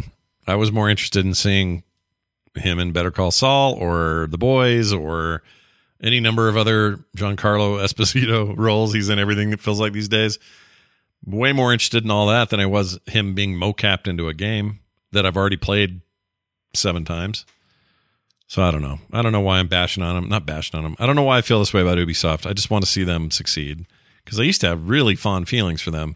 Right around the time um, Ghost Recon Wildlands was out, that game was great. I freaking loved that game. It had problems at launch, but it really came into its own and I loved it. And the new one just wasn't as good as that, and everything since just felt too safe. They had their battle royale that was just too little too late, and it's already gone. What happened to that weird sports game where you skate around that oval and what happened to that? Like, I, I even Yeah. played it. They had an alpha that that year after E3. You could play it, and I liked it. It was good. It was like, hey, this is kind of got vibes of like um, Rocket League or something. And I know that's what they were aiming for, and it felt good. So what happened? I don't know. Are they even making that follow up to the Mario Rabbids thing that they said they're doing? Supposed to be I'm making sure a new that one of those. end up yeah I, I think that one will probably end up happening but And where's it Splinter it has Cell? been a lot quieter at Ubisoft, and I mean maybe that scandal stuff. You know, That never has- hurt helps.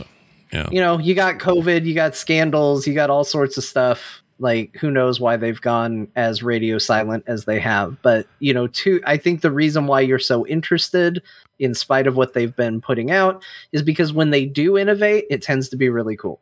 Like when you look at the Assassin's Creed jump to where they went from what they'd been doing to Origins and Odyssey and those ones, you're like, oh my gosh, wow, this is revolutionary. That was pretty But great. Yeah. They just ride that wave a little too long each time. yeah. Um, I think they, I think they need to iterate slightly quicker. Also, Splinter Cell, you you cowards, make a new Splinter Cell. Not you guys; they're cowards. Didn't they tease that they were, go- or were they just putting him in something? I think they teased they teased it, and everybody jumped to conclusions. But really, it was that he was getting put into that free to play thing. yeah. Rainbow Six Siege. Uh, no, it was. Oh, was I it think he did get put Oh, maybe in it was Siege, Siege. though, you might, yeah, I think he? you might be right about that. I mean, that's their big. That's their big. You know, success in terms of uh, free to play freemium deal. Yeah, and that last, um, uh, the, the last, the one they made in 2013, the name escapes me, but the last Splinter Cell game is legitimately good. People gave it shit because Michael Ironside wasn't uh, Sam Fisher, Um. but it, it didn't matter. It was still Well, you play it for the gameplay. It's nice if these voice actors are in it, but like you know, you'll live. yeah, but I do like Michael Ironside. oh, I love he's him. in, he's in Barry this season. oh no way, that's cool. Is he? Yeah, he was Oh, good in. Nobody. Surprised me, surprised me to see him in that. He was uh he was what Odenkirk's f- played his father in that or father-in-law, Yeah. and he had to buy the business with those gold bars so he could like turn it into the shootout at the end. Dude, Nobody's a great movie. I loved it. Nobody is fantastic. Yeah. Yes. It's great. There's I don't like, like, the a name. weird like snake eating its own tail between like a lot of things I'm watching right now that Yeah. weirds me out. Better Call Saul had an insanely blatant reference to Curb Your Enthusiasm this year. really? And it weirded me out how on the nose it was. They have a meeting at a place called Mocha Joe's and they No, talk no, no, about no, a neighboring no. place No, called ah, la la la la la. Where they I get watch lattes. Without spoilers. That's not a spoiler. That's just weird, isn't it? I would just Yeah. call that weird.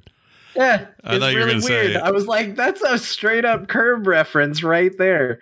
Yeah, that is weird. Maybe they. I thought you were going to say they made a spite store. Uh, No, they reference one though. like absolutely spot on. Wow, that's awesome. All right, Beau, you can put All your right, we should on. probably indicate Beau can put. yeah, you can put them on. back. We're not. We're, there's nothing being spoiled. You're fine. Um, well, I mean, yes, I, the joke. I want to discover it on my own. well, you know, maybe it I don't doesn't. have AMC. You know, well, how do you get it? What do you do for that? You have to Not plex that. Or I think it's. I wait for it to be on Netflix or something like need that. some plex friends. Got to get a Plex server up there in Canada. you need Plex friends. I need some Plex friends. I have a couple of Isn't Plex that- friends. Isn't Plex like uh, piratey? Like I mean, it can be. It's not. It's a. It's a perfectly legal enterprise. But you know, some people, if they share their their home uh, library with you, and it's got a bunch of stuff that you couldn't, you know, that, that only they can give you or whatever, then yeah, it's a little piratey.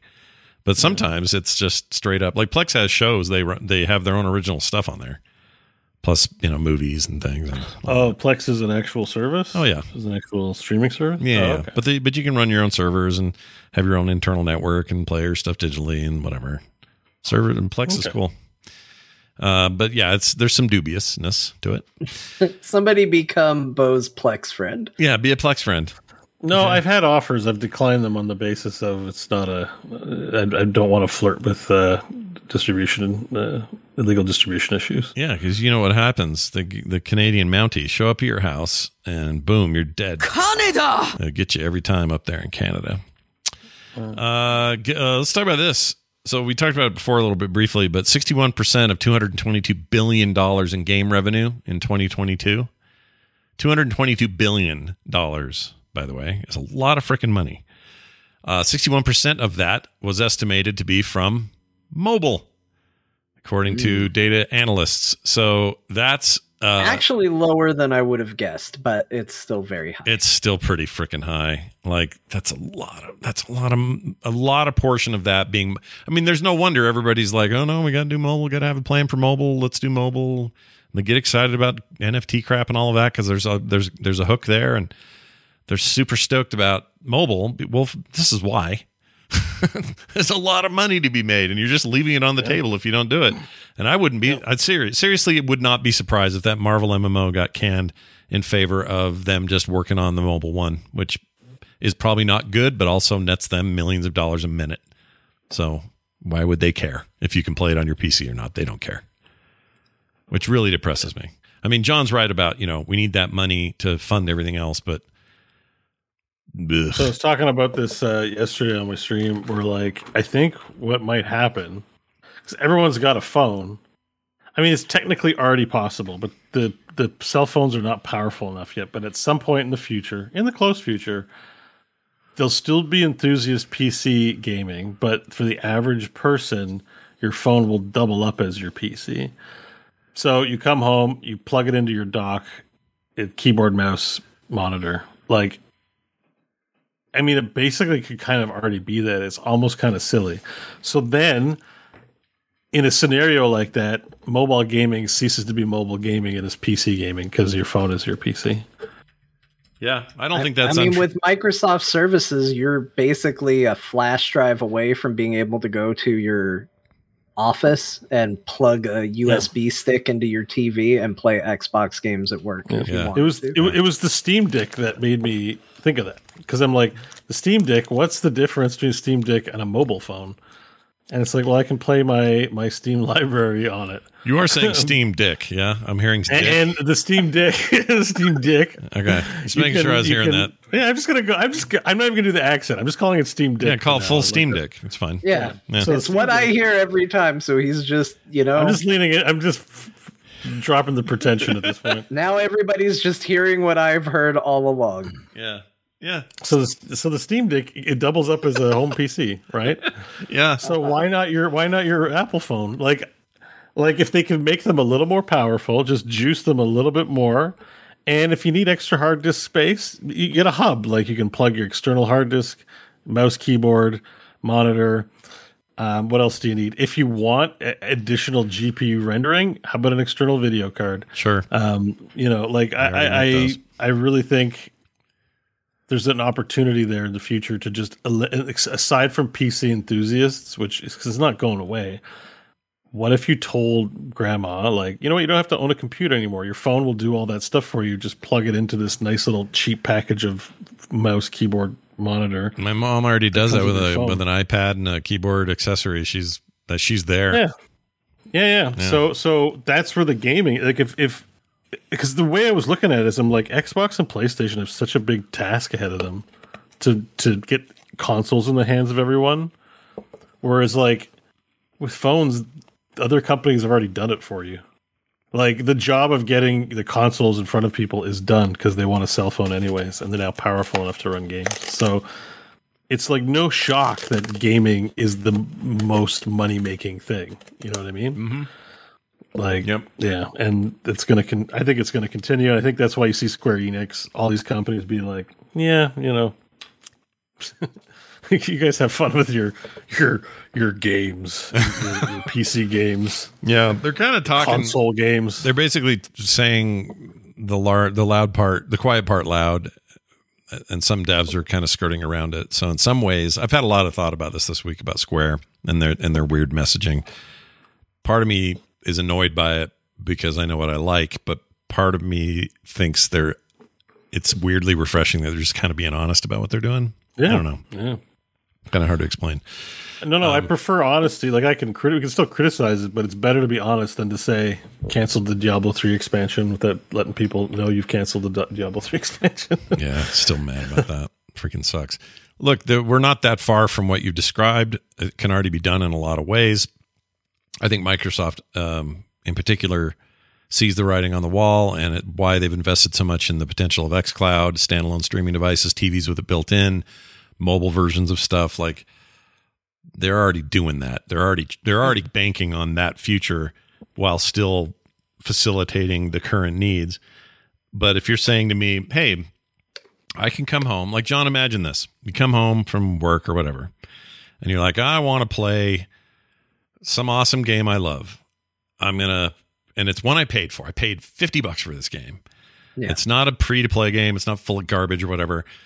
I take my phone, I stick it in a little tiny dock. It doesn't even have to dock. It just syncs with some monitor, mouse and keyboard, or a controller, and bam, I'm playing it the way I've always played it, but I'm playing it on this device that is also charging while it's doing all of this. So I'm not losing power, I'm not wasting battery. I'm just playing this game.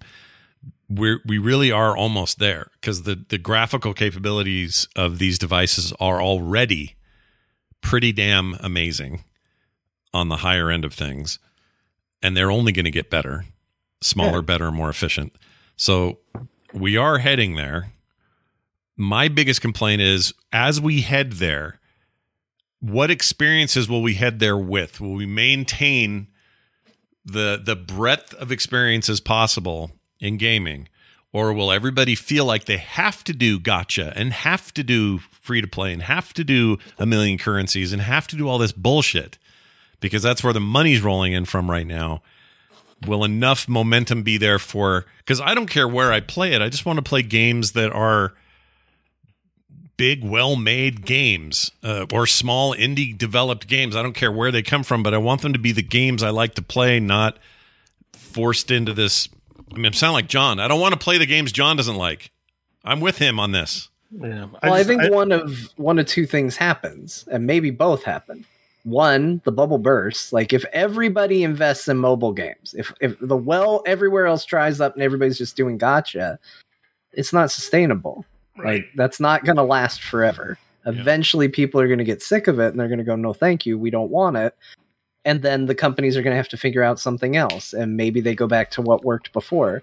But I also think, like you know, companies are greedy, and if traditional gaming as we know it, the, what we consider AAA console style gaming, if that goes away and dries up, then I think some company out there is going to go, hey, I bet there's a bunch of people like Scott, like you guys, that I, I uh, want that experience. We're going to make that. Whether it's for phone or not, we're going to do it. We're going to put it out there. And they do that. And then everybody goes, oh, this is amazing. And now it's hitting that mass market because it is going out to everybody who, you know, has a phone or whatever, however the system is set up Yeah. and it blows up and other people go well they made a lot of money and got a lot of attention off of that we want to do that too so there might be some shifting but i don't think it ever goes away i think the demand is always going to be there it's just how rough is it going to be getting to that stage Yeah. Yeah. We'll see. I, that's yeah. It's the growing pains I worry about because we'll have to experience them. You know, and I guess we've always kind of had that. Like trying to run Yeah. your games on Windows ME was a nightmare, and it sucked, and you never had enough RAM, and that was a growing experience. PCs are different think now. go, I don't think it goes anywhere yeah. Well, I hope not. uh, slots haven't gone anywhere. No, but that's because Slots slots are still popular. taking yeah, but taking advantage of people's tendency towards gambling is what's not gone anywhere. but that's what the gacha. That's what gacha does. It's the same. It's the same. It doesn't go anywhere. Like there's always going to be a market for it. Now that it, now that we've like pierced that bubble, like that's that would be my fear. Is I don't think it's a passing trend. I think it's Oh, that stuff, yeah, for sure. I guess what I'm saying is, will the other stuff remain? And that's what I. That's where I'm a, a little less sure. Uh, yeah, I, think so. There'll always be in like the the trend is the small company becomes big company. Big company gets shareholders. Shareholders want profits. Big company goes, well, we need to go where the money is, and no longer services what it originally set out to do. I mean, you see it sort of happening with all these. It's the paradigm for all these companies. Eventually, all game companies turn into gacha game companies. Essentially, um, in the- in yeah, the but. I I think here's where I disagree because I I think it can certainly grow, and I think it will grow, but it is a Venn diagram. There is not there are people that will play mobile games only, gacha style games. There are people that will play only AAA like traditional game experiences, and then there's people in the middle that do both. And who's to say you know we, we will find out i think the market is going to eventually show how off balance those circles are but at the end of the day there is going to be someone that realizes there is an audience not being served that there is a circle over there of people that want more traditional style video games and there's money to be made there and they will make them does that mean we could live in a world where no game ever looks better than Cyberpunk 2077? Sure, that could potentially happen because they don't have the budget to afford it. But someone will always move in to make games for those people. It might be less games, it might be less quality. Well, they're making them now. Could be a lot of things. Mm. But They're- let's not talk like they're not making them now because they are, right? Like, yeah, yeah, a lot of them. Sixty-one percent. There's still forty. Uh, oh shit, thirty-nine percent. There's still thirty-nine percent of. There's still thirty-nine percent of non, which is we're talking sixty-one percent of two hundred twenty-five billion. So there's still you know eighty billion of revenue in 2022 for AAA game. It's not as if they're not making the games. yeah. I'm just saying, gacha style games are here to stay forever.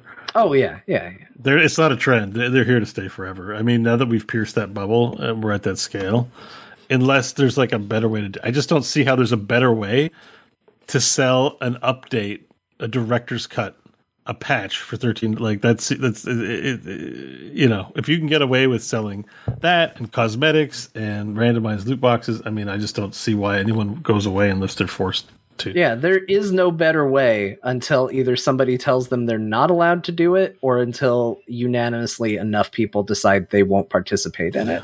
That, to me, that one's a I, dream. I don't think that one's going to happen. I think it's No, more likely that somebody would step in and go, "Hey, you guys can't do this."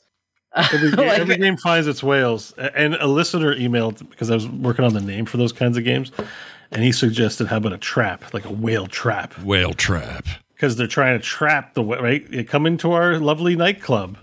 Mm. Uh, oh, oh, you have lots of money. Well, we have a VIP section, uh, free beer on the house. Uh, here's people to socialize with, and then you know, That's Hotel California, dude. That's Hotel California. You can check anytime you like, but you can never leave. That's what you've described.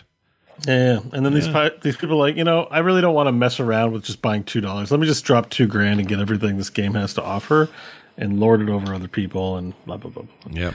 Ugh, I hate all that, but yes. so, okay, just attack on to this.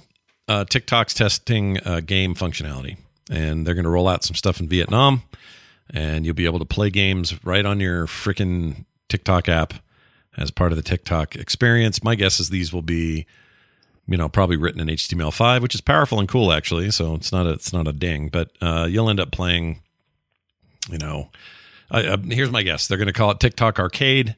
It'll be a tab. You'll click in there, and there'll be like a Pac-Man like game, or maybe they'll license things. I don't know, but there'll be games like that. And you're going to play a bunch of 2D looking whatever. There might be some gachas or something. That's what I think TikTok's up to. I uh, I can't time in there. I can't comment on this because I I went to download TikTok just to find out what it was, and two young kids saw me coming, and they just went no. And I turned around. I turned around and went back. I use TikTok all the time. And we know you, you post a lot of TikTok. Yeah, I get plenty of Shrek memes. I know you use TikTok, Scott. Yeah, I I see do. a Shrek video just about every week. I do a lot of TikTok uh, uh, viewing, and I find a lot of really weird stuff. I like a lot of art stuff on there. I like the algorithm. I like the way it works. I think it's it's a social network that doesn't make me feel I'm feel like I'm doom scrolling, which is partly why I like it. Um, where everything else is just depressing and shitty. This thing is just like, hey, here's a guy who made something out of clay. That's weird. Hey, this is a guy who figured out how to bungee off of a airplane nose while flying over the Grand Canyon. That's insane. Like it's just content that's not constantly in my face about politics or shootings or all the other bullshit going on in the world. It's just like here's somebody oh, made something weird. something's bad. Yeah, and I really like it for that. Will I play YouTube games on there? Like, why is this movie bad? Why is this video game bad? well, Why is this person's hairpiece bad? I'm sure some of that exists, but the way the algorithm works, it only gives you what you like. So if you see something you don't, you flick it, and then it never comes back. And you, it's it's very good at Been my policy in life, and it's worked good for me so far. If I see something I don't like, I flick it and hope it. Nothing wrong with back. that. That's that's totally fine. that's, that's that's my booger policy. Yeah, and Pike Pike B in the chat is absolutely right. My t- my TikTok feed, my public feed will look a lot different than somebody else's. And normally I don't trust algorithms, but this is a case where this algorithm is actually only I've got it now. I don't know, you know, I didn't do it in it uh, uh, it's inadvertent, but I I've trained it to give me what I want. Yeah. And that's all I get. I'm sure it's fine. I'm making a joke mostly because let me tell you, I, I my stepdaughter likes TikTok a lot, and her algorithm will just say is not the algorithm I would be interested in. oh, not so even my close. exposure to TikTok is you sending me Shrek yeah. and what she shows me, which is a lot of very trendy, weird songs. Occasionally, me feeling super old because she's like, "Listen to this," and it's like something I listened to as a kid, and she's like, "It's so old," Yeah. and I'm just like, "Well, this isn't good. None of this is good for me." Yeah, no, you're not wrong, and and and I would never like uh, or even just starting to use it. It doesn't know what you like yet, and so it's just going to give you what's big, and some of what's big is stupid as shit, and who cares? So you're going to oh, get flooded with like. that. So you got to start flicking, and before you know it, boom, it's all. You know, I watched a guy take a car, take a tiny, uh, I guess it was just a, a GoPro camera, and he put it on a little uh, remote control car, and he drove it down a pipe that he found in his backyard. He'd never known where this pipe went. There was no water coming out of it. So he filmed driving this little remote control car with a light and a GoPro as far as it would let him go and it ended up pooping out on the other side of town. And it was just a really great three or four part weird thing. And I really enjoy, enjoyed it because it was kind of, you know, this strange exploration of, of a city through a pipe. And I, those are the kind of things I get on there. Will I jump over to a tab and play games on there? I, I probably not. I don't go there for video games, but somebody's gonna probably. They'll probably do real well. So Netflix has video games now. Yeah. Yeah, You don't play them through their app though. You you download them to your phone via the app. So so you're kind of in their app and you're like, oh, this Stranger Things game looks fun, and you hit that, and then brr, brr, goes to the store and brings down the app. So you're, you're not playing this them is with the age old like. What about this walled garden? kind of like, like, why am I in your walled garden? I already have one. Why do I need to be in double walled garden? But Oh yeah, no, there's a lot of that. I mean, they bought the Oxenfree dev team um, to make who knows what. Like, I'm not really sure what Netflix's end game is, but they they've got stuff going on over there. the plan about to I. I think they're doing a, a version of Exploding Kittens, right, or something like that. Yes, uh, That's what uh, I saw. I think so. There's yes, there's some kind of game being mobile game based on exploding kittens happening.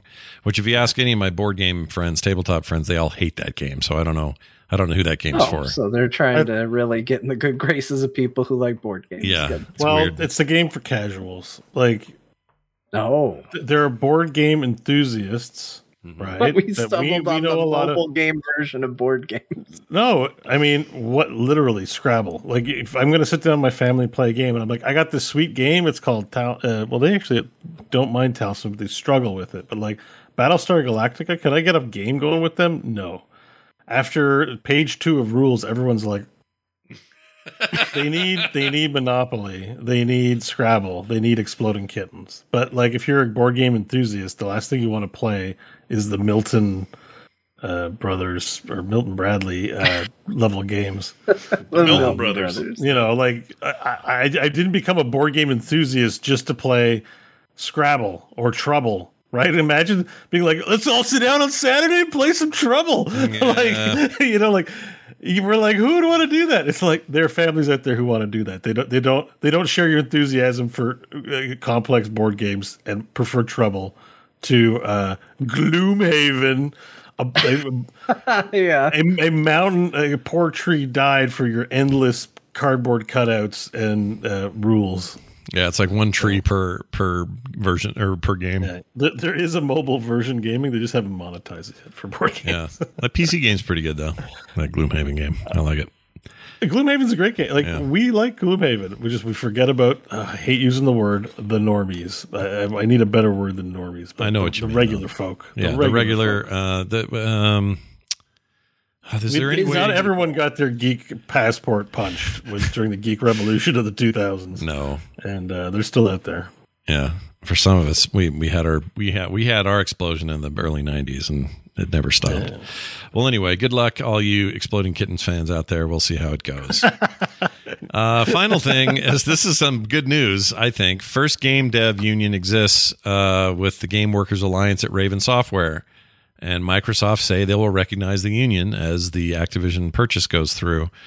This is um, a first for at least for Activision Blizzard, and um, at the same time, Activision Blizzard is being sued again by multiple parties for obstructing um, uh, unionization stuff, like like like threatening to do certain things or whatever. So that's all still going on. They're still being kind of giant dicks about it, but we have an actual an actual, you know, union happening. And I think it's good, especially in that company. And I think it's cool that Microsoft will recognize it. Uh, you know, we'll see how they do in the long run, but some good news coming out of there. you know, Raven, the people that brought us uh, Hexen and Hexen 2. Or no, uh, Heretic. Wait, Heretic? Hexen. Whatever it was. They uh, made Star Wars Jedi Knight Jedi Outcast. They're all right by me. They're they're great. I like Raven. They made it. What was the shooter modern shooter game where you could actually blow people's legs and arms off and stuff? It was really oh, controversial. Soldier of Fortune. Soldier of Fortune. Two in particular, right? I think it was yeah. Soldier of Fortune two. Yeah, two was pretty bad. Well, you, one you could do it as well, but it was also so old. It was you know it just looked stupid. Bad. But yeah, this thing looked really realistic at the time, and people were you know oh I can't believe we're it's video games oh and they freaked out about it. I remember, I remember that. But anyway, Raven Software, Voyager, Elite Force as well. Oh yeah, that's a good game. Yeah, all those are good. Imagine an actual Star Trek first-person shooter that was good. Yeah, I did like that. Uh, was that the one set in uh, Voyager? Set, yeah, yeah, yeah. And, the, and you was... could just explore Voyager if you wanted. Yeah, like, there was a whole part of the game where they were just like, "Yeah, just go explore the ship." We played the hell out of that multiplayer on a LAN back in the day. Um, the company I worked at, and we just, oh my gosh, we played that till our eyes bled, and we loved it. Some of those gun, guns were so much fun, and you look like a little Tuvok running around. it was great. The game was great. All right, that's it for your uh, for your big news. Hey, how about we take a moment here and listen to a, an old uh, letter that was sent into GamePro, issue 210 of March of 2006. Well, that's jumping a little bit, but uh, Jon, you yeah, were like 93 yeah, last time or something. Uh, yeah, my my wife picked this one out because uh, she said it had Sonic on it, yeah. and uh, she said Sonic's been in the news a lot so uh, we went with this one. Yeah. And I thought, man, this is from the 360 era, like right when the 360 was coming out. Are the letters going to be relevant or entertaining at all? And uh, I got two of them, and you can be the judge on if it still applies this sort of letter all in right. uh, our current society. Here goes. Let's see what happens. My dearest Martha, I was watching G4 TV, Xbox 360 Countdown and it was pretty good. The only thing I could not stand was seeing celebrities getting Xboxes that could have been sold to the general public. I mean, is Paris Hilton ever going to play that 360? The kicker of the whole celebrity party was when she a- was asked, Battlefront or Perfect Dark? She just gave a confused sort of look to the camera and didn't answer. I guess my point is that rich celebrities who can afford a 360 and yet would never buy one should not get one for free. Celebrities should stay where they belong in Beverly Hills drinking lemonade champagne.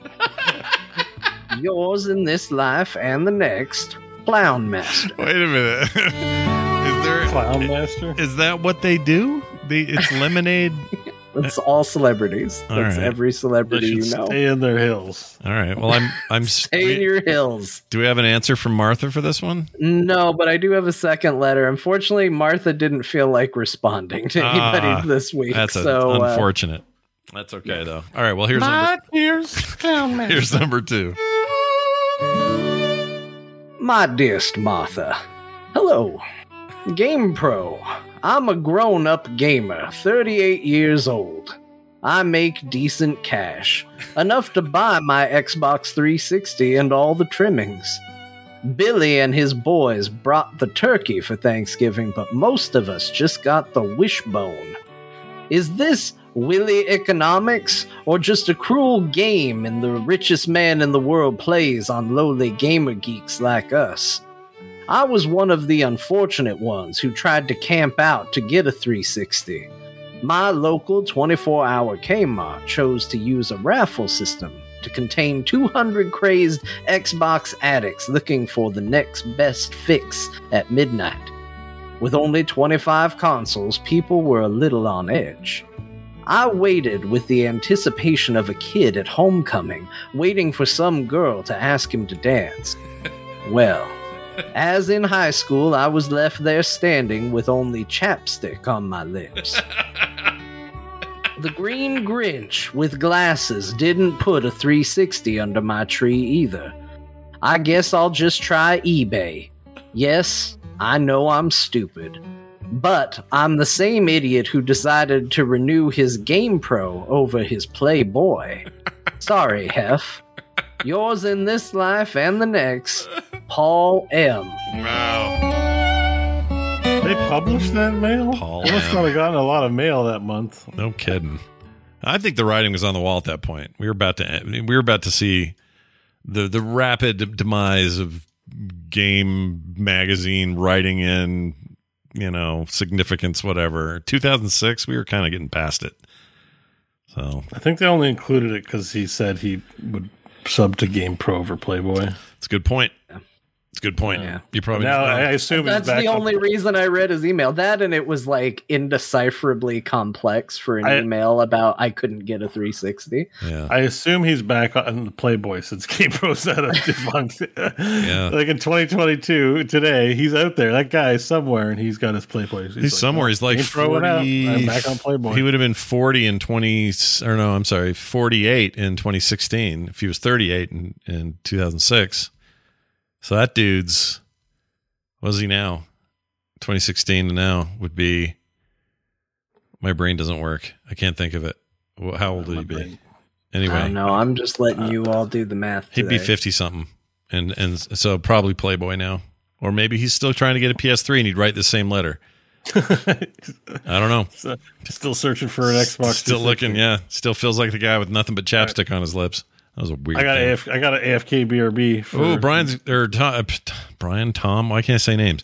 Beau- Everybody, everybody on the show, real quick. Beau's, Beau's gonna leaving. pee. He's taking a break. Everybody get on the show. Yeah, everyone get on the show. Beau's peeing. We'll be right back. Don't go anywhere. Let us grow as people as we come back to the show now. Hi, everybody. We're back. Um, let's uh, let's dive into uh, this week in gaming. Okay, what we played.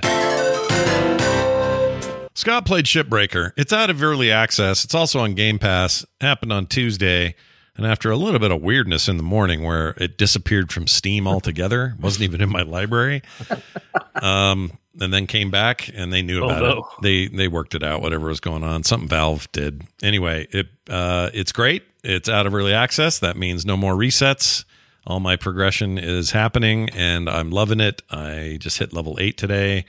Um, disassembling ships and loving every second of it. I think the story is actually better than I thought it was going to be. Um, maybe partly because they replaced all the the holder audio. They had just like office people or devs do audio bits in the early access version of the game, and it was fine, but it was clearly amateur and not you know professional. Um, they replaced all of that at launch with uh, its final patch, and they're all real voice actors now, and they all sound great, and that's really helped the uh, the story stick with me a little bit more. But the important part of that game, which is you know ripping ships ships apart and not having things explode on you, and make as much money as you can, and throw giant chunks of stuff into into incinerators and float in outer space and all that. That's all there. It's great. I love that game. This is not a shock to anyone. Shipbreaker is finally a legitimate out of early access game, and it's great. I love it. Uh, Rogue Legacy 2 played a bunch more of that. Um, I uh, that game continues to surprise me with weird stuff. Like I thought I'd kind of seen all you needed to see, and then I ran into this girl who said, "You know, I can lock some of these portals, so they're always there for you."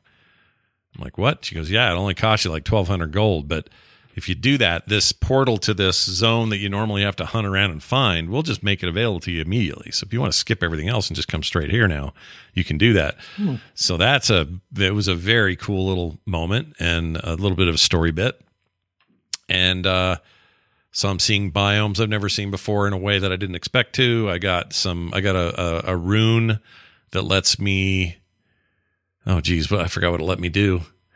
Something something real good um i can't remember but it's a thing that lets me go to places kind of kind of very castlevania like like oh now i can go a place i couldn't go before thing happened. And um it's great. I love that game. Okay, like it unlocks places where you can't Yeah. previously access. couldn't Yeah. usually get. And rogue legacy 2 is so good. Gosh dang those guys. Talk about getting it right for your sequel. These guys really knocked it out of the park for me. Also a bunch more house flipper uh the dlc with the pets and the whatnot there uh just got all wrapped up into that and playing that again because that game's great. But we've talked about it enough so you don't have to hear it. So again that shipbreaker rogue legacy 2 and house flipper. And finally this week I, I wanted to tell jon about a square enix game that i played. What? You finally decided to play Final Fantasy XIV, the hit MMO, sweeping the world. Nope, that's not the one. Give it another guess. What do you think it was? If you had to guess, Uh, Final Fantasy VI. You No. talked about playing that. I did buy it, but I didn't play. I haven't played it yet. I own Okay. it. Not it. Um, I'll tell you, it's not Final Fantasy at all. I can tell you that. okay. Uh, one of the Tomb Raider games. Nope, none of those. You None of the talked a lot Western about Tomb games. Raider. Nope. Guardians Uh, of the it Galaxy. Some sort of shitty mobile game. no, no. It is. Uh, it's on Steam. I'm sure it's in other places, but the version I'm playing is on Steam. I got it on sale. I'll give you a hint. Um, Steam had a a racing game sale, and there's been a game I've been wanting to try out for a while that Square Enix makes. Does that help you? No. They made a racing game? They no. did. Because I look right over the top of racing games, apparently. apparently. Um, Yeah. I'll tell you, you're never going to get it. It's a game called No. Circuit Superstars. No, definitely didn't. Those are words I don't recognize together. Circuit Superstars. This is a game from Square Enix as the publisher, and it was a game I noticed a long time ago when it, and they actually did an early access run for it. I didn't play it then, but I remember it just kind of jumping out at me because it's kind of chibi looking drivers and big, you know, bubbly cars, but it's kind of top down. And what everybody at the time was saying about it was these races are like kind of realistic, like like it's not cartoon racing. It looks cartoony, but the actual racing has got some skill to it and some, you know, some real nuance and easy to get into, hard to master kind of stuff. A lot of physics and drifting and and stuff and different kinds of races, off road, street, all this sort of thing. And you do these big Grand Prix thing or Grand Grand Prix, Grand Prix, Tell me more about the Grand Prix. Grand I've never Prix. Yeah, been it's- into racing until just this moment, and suddenly I'm compelled. It was my favorite, uh, my favorite casino in Vegas, the Grand Prix. Anyway, uh, it's what Beau it's, calls his Steam Dick. It's I uh, like to play the Grand Prix on my Steam. on Deck. your Steam Deck. Yeah. Oh, I saw somebody made a video today of a Steam Deck playing on a Steam Deck, which sounds crazy, but basically he was using the Steam Deck to play on, but was routing everything to another Steam Deck. I don't know. I don't know what it was. I have to find it. It's really weird. I'll find it and put it in our Slack later. But Yeah, definitely, definitely. That sounds weird. really Inception-y. Anyway, uh, So this game, what's it called? Circus. circuit. you Circuit made, Superstars. you made me forget it. Circuit. Circuit Circuit Superstars. Yeah, Circuit Superstars. Oh, this Uh, looks sweet. dude. It is. It's really good. It's graphically really nice. Again, top down. It reminds me of the kind of old Yeah, the- school racing games where There know. used to be one. I can't remember if it was Atari or even a Nintendo. You know, Grand Prix on Atari. Maybe Yeah. just top down and you circle around. Like, yeah, it's, oh, uh, this looks cool. it's it's pretty good. Um, it's if you like just sort of pure racing, like like let's just go and race. Um, oh, you know what it reminds me of a little bit is Micro Machines. Yeah. yeah, yeah. except got it's a lot they're- more the the racing is way more serious like they're not trying to make it seem you're, you're not you know racing in in backyards or somebody's living room or any of that stuff like you're legit racing on tracks and and those tracks are you know tricky and your the way your car drives is you got to get kind of used to it and tap the brake just barely when you're doing this turn and keep keep control over your over your drifts and don't go too far into the fence and you know, blah blah blah, and you, uh, they have time trials and they have like full blown races with other with other uh, AI controlled players. There's a multiplayer mode as well. Um, I haven't tried that yet, but it's you can have online races. Anyway, it's a very weird thing for Square to even have, and I really like it. And it was cheap; it was like twelve bucks, so I picked it up, and I quite like it. So, kind of a Yeah, Zen mode cool. racing game. I liked it a lot. Had a lot of fun with it. I, I wish listed it. It looks interesting, actually. Yeah, it's pretty It's good. cool looking. It's pretty pretty good. Um, all right, Jon. Mm, But while we're on racing, though, Yeah. before you move on, there's a game I recommend. That, and not that I've played it, but it came to my attention as a fellow Quest owner. Hmm. A game called Omega Pilot, which is VR Wipeout. Ooh, That's how it's billed. I haven't tried it yet, so I can't talk about it. But I did wishlist it because it does look interesting. I want to see this. Um, Let's so you see. go just take a look on it. It's on Steam. It's like an early access game, but it definitely has these. You're a floating vehicle. It's very three roller coastery, 360. It just looks kind of sweet, honestly. Reminds me of Redout, um, which is also Yeah. like a wipeout thing, but I don't know if that's VR or not. Um, but this looks cool. Let's see. I'm a huge Wipeout fan, like gigantic fan. I used to love it. I still listen to the music now, like all the time. I'll play playlists of Wipeout music. Um, oh yeah, look at this. You're in the cockpit. Yeah, you're in the cockpit. and, you know, it's like uh, there's sort of you're bordered inside of the race, but then you can go when you turn, you you can tilt right, like f- the full way. So it's like got trippy areas of track and stuff like that. It just looks really neat. And you know, when you're in VR, like maybe you're watching the, the video and you're like, I don't know, but then when you're in VR, you're like, whoa, the sense of motion is really enveloping. Yeah. I really like Squadrons for that, uh, Star Wars Squadrons. So this just looks. I know you're a big Wipeout fan, so this looks about as, as Wipeout as you can get in VR right now. Yeah, So definitely. I'm- This, I this- wish listed this. I just thought you should know. I have to check it out. It's on Steam as well, or where is this? Did you say? I, I see it on Steam. Yeah, it's on Okay. early access on Steam. Yeah. All right, that's awesome. I love Yeah, that. I'm, pretty I'm all about more Wipeout. I wish Sony would do something new. Love love Wipeout. Um, all right. What else? Uh, that's it for me, Jon. Uh, you didn't play a lot this week, but No, I really didn't. Uh, I didn't have time to play much of anything. So What did you I stream? I saw you stream this week. Yeah, I did. So I, I didn't really play anything new, and I don't have too much to say about the things I did. But really quick, I did. I have continued streaming uh, my playthrough of Final Fantasy VII. yeah, Um, that continues to be really good. Again, especially with mods. Uh, has Where are you really, I just got to. I think I'm making my way to the Gold Saucer.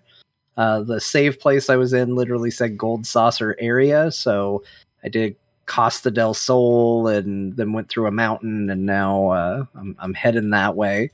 And uh, it's good. I, I really, really like that game a lot. Um, like I said, I highly recommend the mods. I've had a couple people reach out and ask what mods I'm using. Um, if you if you look up any of the VODs on YouTube, I do list them in my YouTube VOD. So uh, just look for Craftless Rogue on YouTube. You can find them there uh, Yep. if you are curious and want to give them a try. But uh, yeah, that game. uh, Don't have anything new to say. It's just it's fun. I'm having a good time with it. It's definitely after the Pixel remasters, it's been a uh, an odd change of pace that has definitely taken some getting used to. Um, because I can't speed up battles. Uh, I think the encounter rate of Final Fantasy VII is a little high in a bad way, and uh, I don't I don't particularly like it. But uh, overall, I think the game is very very good.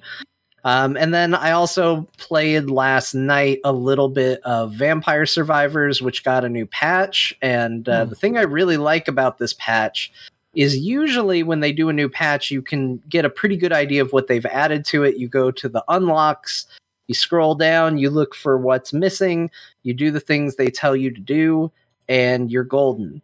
This one adds in uh, some more mysterious things where, like, there's weird stuff that might happen on particular stages depending on what you've picked up. There's you know you can get items that show you new things on the map that maybe you didn't know were there before. Uh, there's actually new items that are hidden in the game not listed as unlocks that are basically pickups designed to make you uh, into a reaper killer if you want to kill the grim reaper and unlock that character.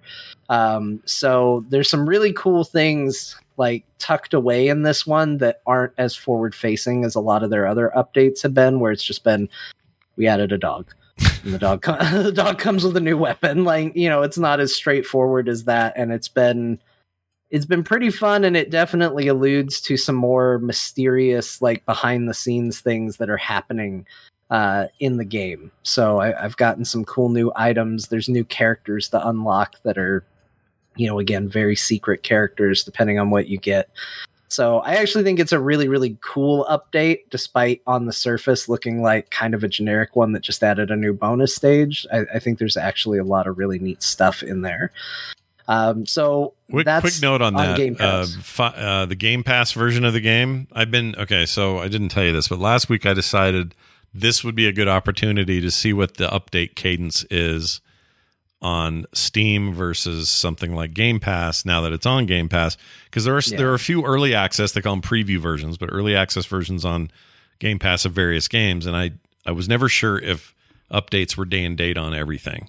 And sure enough they're both getting them at the same time on, the, on that game. I don't I can't speak to all games but Vampire Slayers is is getting a or Slayer is getting an update the minute it hits Steam it's also on Game Pass so that's good Yeah, I think there are a few games uh, that will let you do beta updates on Steam, and Game Pass, as far as I know, does not allow you to opt into That's any true. sort of beta updates. So I don't think you get that, but I do think overall they're updated roughly at the same time for official updates. Yeah.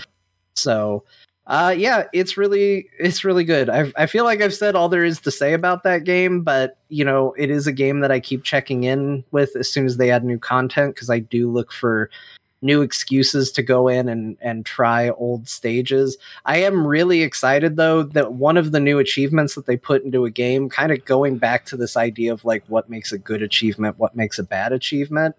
Uh, one of the new things they put in there was you had to survive uh, 30 to 31 minutes on the fourth stage.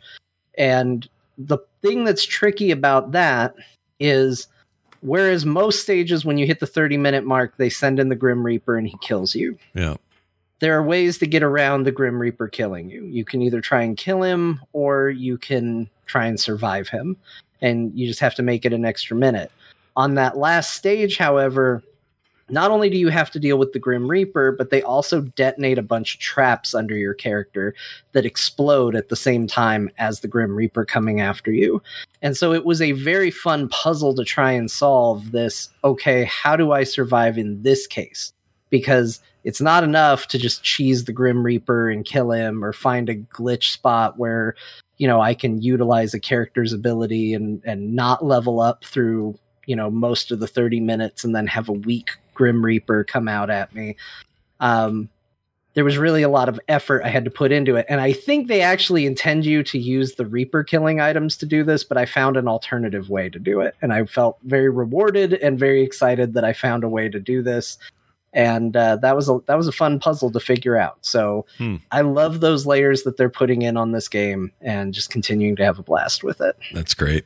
Uh, Oh, they also put a new thing to spend money on, which is good because I did find it ironic that they put in an upgrade that gets you a lot more gold at a time where everybody had purchased all the upgrades.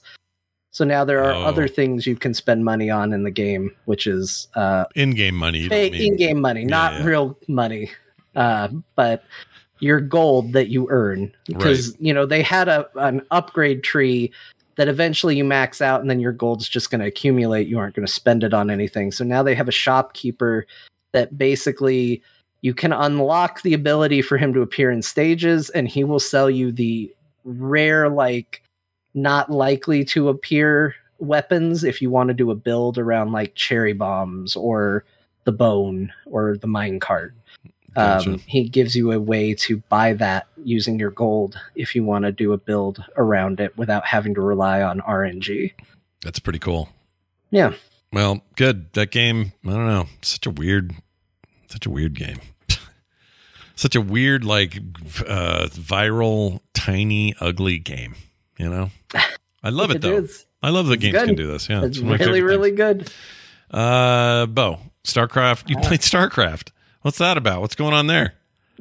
Well, um, I wasn't sure what to play. Yeah. Yeah, I have all these games I could be playing, but I just didn't feel like any. You know, when you're just like, Oh yeah. I don't know.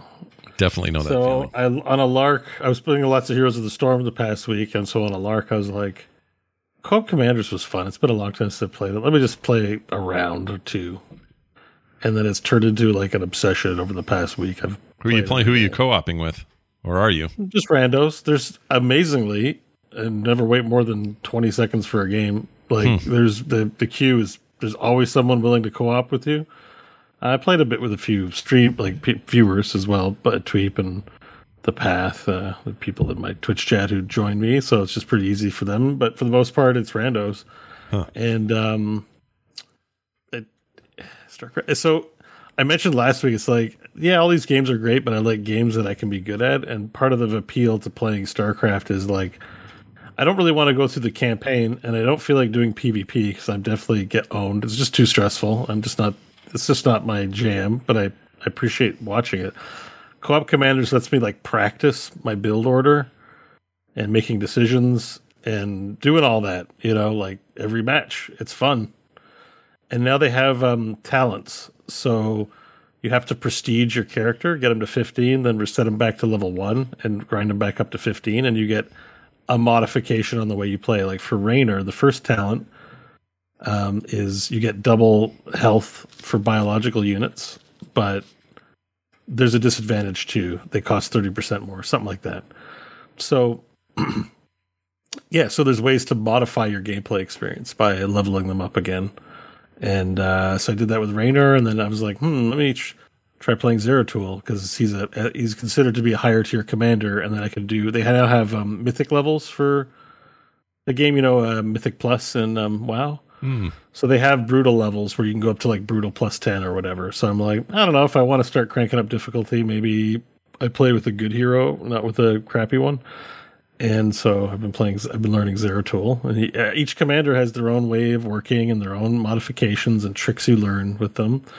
And uh, it's just I keep being like, I want to play another one. I just wish there was. There's already a lot of levels, but I wish there were more levels. Like I'm playing Dead of Night, like it's 2002 or whatever year that game came out, 2006. Like that level's still in there from original Wings of Liberty campaign and the co-op commander. 10, 2010, but yeah. 2010. Okay, Yeah. so 12 year old Matt. Yeah. Um, but the game is fun, and you're playing with someone, and the person you play with, people you play with, usually know what they're doing. Um, and yeah, it's great. Like I just, it's one of my favorite game things to do. like co-op commanders is awesome. Um, so yeah, I've been playing a ton of that. That's great. Happy to play with either one of you if you want to get in there and do some co-op commanders. I Um, do love co-op commanders. Scott, you got to try it. It is better. Is better than anything else that's in StarCraft. 2. I I have no doubt. I have just I've gotten so burned out on RTSs that I that's what holds me back. But I don't know. I should play with you guys because that'd be fun. but to it's play with you guys. StarCraft. You can play as Raynor and get your space, do a Marine ball, and it's fun. Yeah. You know, it's, it's, All it's a good time. I, Nice. I enjoy it. Nice. What's So I have all these modern games, all this stuff, big new rig, and all I'm doing is playing StarCraft Co-op Commanders because it's fun. Yeah. Well, look, you're playing it better than that than you ever could have before. And so there's something there, True. I guess. Yeah, I was able to stream it and I'm able to watch other things. Well, that's the other thing too. Is some games, a lot of games are demanding on your attention, and sometimes what I like about esports games in particular is you can throw in a podcast. You know, I'm like I don't have to hear the voice lines. I don't got to pay attention to narrative and miss something. Right. Sound cues, like I know what's going on, so I can watch some TV or some YouTube, listen to a podcast, and play the game. And that's like a, a relaxing evening for me. So I do a So- Shipbreaker, same thing. I watch Yeah. uh, old episodes of like Fall Guy while I play Shipbreaker. Yeah, there are games that are really just good for that that multitasking mode, and there are games that aren't. So I don't want to play Solasta because I want to be involved when I play Solasta, or you know, if I'm going to play Death Stranding, I can't like watch TV while I'm playing Death Stranding. You know? No, well, the I'm assuming you can, Yeah. but I, not at first when you're learning. Like maybe eventually you're like, okay, I'm walking across tundra again. Yeah. Maybe the maybe the director's cut's got a little TV off to the side of your of your gear where uh, Hideo Kojima tells tells you stories, reads you little bedtime stories while you Yeah. while you do it. Maybe one of these days they'll have a game where you can turn on the character will turn on YouTube while you're shooting guys. Like on one hand you'll have YouTube and, and you know you're That's great. core on your YouTube handheld, and then you're shooting in the other one, just all on one screen. Yeah. Yeah, why not? Let's combine these things, you guys. Get Yeah, this lean going. into it. Yep. The the other the other thing uh, I played though, which is new, Mm. is it's a it's a it's a mobile game. Welcome to the future where mobile gaming is PC gaming. um, Yeah. is a, is a game called Catalyst Black.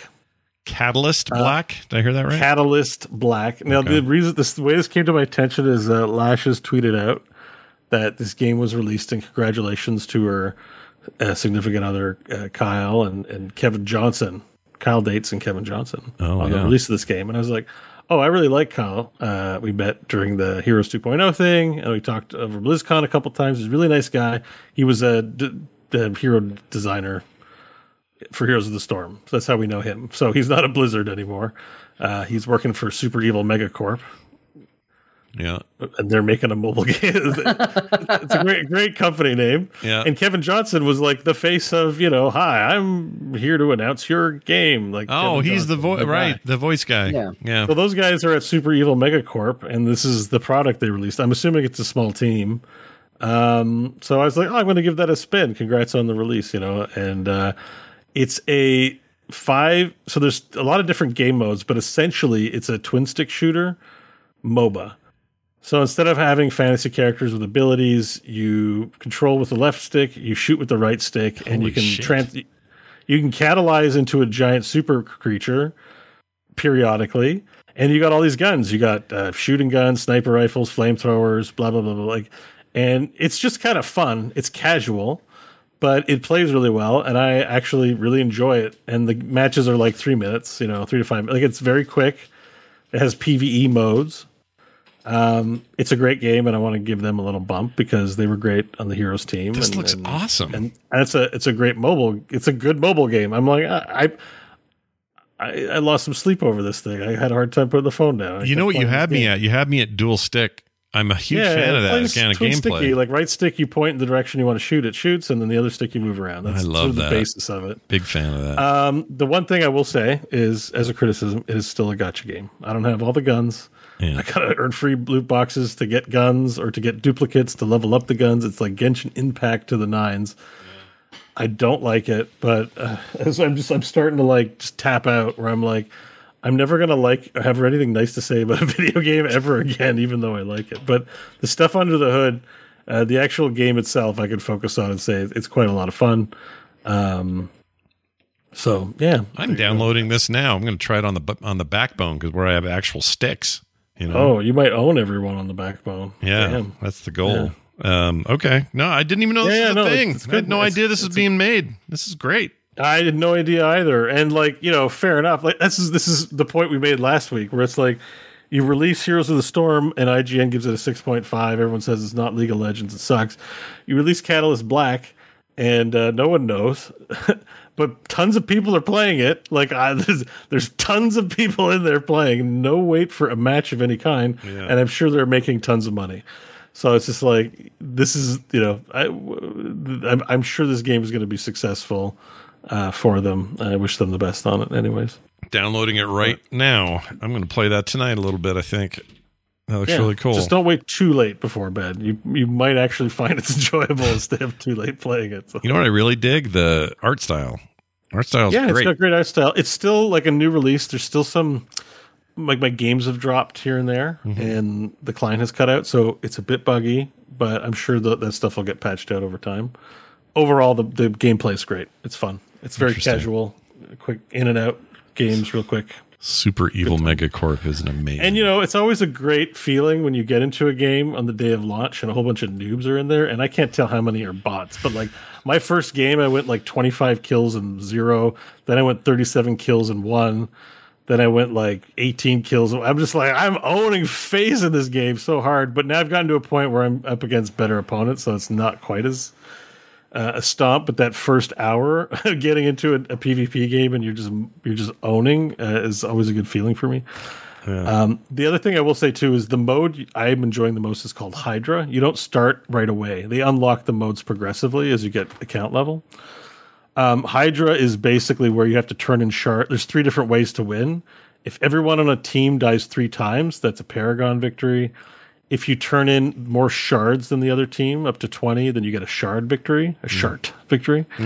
and um, there, both teams have an overseer. And so if you whoever kills the opponent's team's overseer wins. So so it's kind of like there's a lot of different things going on all at once on the map, uh, potential ways to lose or to win.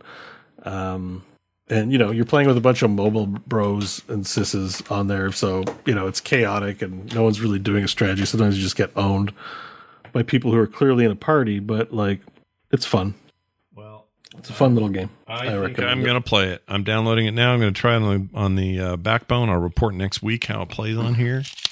sweet I love this thing. So anytime I have an excuse to pull it out, uh, Jon, backbone. Jon, you should play it. Sounds like a fun mobile game for Jon to play. No. X Heroes devs, man. Like, Yeah, I like them. Make a game that doesn't have gacha crap elements in it, and I'll play it 100%. it's a fair point the guy it is annoying that i can't try all of the guns because i don't have them and it's like i gotta earn them yeah, but your your Marvel the slap or snap is going to be. I don't know that yet. Beau has be. now told me that it's there. And when it does, when Marvel Snap starts draining money from me, I will come on the show and go, Well, guys, I really wanted to like it. I think they have a cool thing there. But it has this X annoying feature, and I'm not going to play it because people seem incapable of making a good mobile game without it being a bunch of bullshit tied to it. Yeah. Like, have I love those guys. sure. I would love to support those guys, but I'm not going to play a game that throws up a barrier until I throw money at them. Yeah. Like, well, no. maybe maybe they'll surprise us, but I feel like there's a good chance we'll be hearing the same thing in a couple of weeks. when it's Yeah. Out. Or as soon as we, yeah, I don't know what the time. Well, I don't know when it's out, but yeah, Yeah. like because you know they're clearly going to release more card. Like there'd be four sets a year or something ridiculous. Like so you'd be you know constantly behind and having to buy packs. Yeah, maybe they'll call it Guncha game, and then I mean, I know I, it's you. very easy looking at their website to tell that they are definitely going to be leaning into some form of monetization for different card styles because you can see like here's Captain Marvel in an 8-bit style. Here's Captain Marvel being drawn by Skottie Young. Here's Captain Marvel in a retro style. You know, like you're getting they have the same cards, same features, same abilities in a bunch of different styles. So it definitely looks like there's going to be some element of either I don't know if that's collecting. I don't know if they're going to just sell packs that you have to buy. Um, I don't know what it is, but I have a very simple policy. I am willing to spend uh, usually up to fifty dollars on a mobile game, and if I don't feel like that fifty dollars unlocks a complete, consistently fulfilling gameplay experience, then I think your game is bullshit. Yeah. So I, I will give Marvel Snap the same opportunity. I I'm not so like there's so many people that are like, oh, I had to spend money on this game.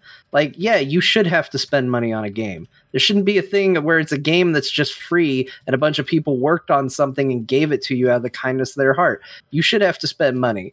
But if that game takes more than 30 50 dollars from you which is what we all associate as the cost of the game and then goes no more more more for a subpar experience that's bullshit that you shouldn't have to do so that's for me where i draw my line And I think I think that's a pretty easy to understand and clear line. And it sounds like it, it doesn't sound like I'm going to get that experience from this game, much as I might like the people working on it. All right, so If Beau made an amazing gacha game, I'd still be like, all right, cool, Beau. I'm not going to play it. Like, doesn't matter how much I like the people playing it. Like, if it's predatory trying to get money, Well, which is I'm why I brought it up.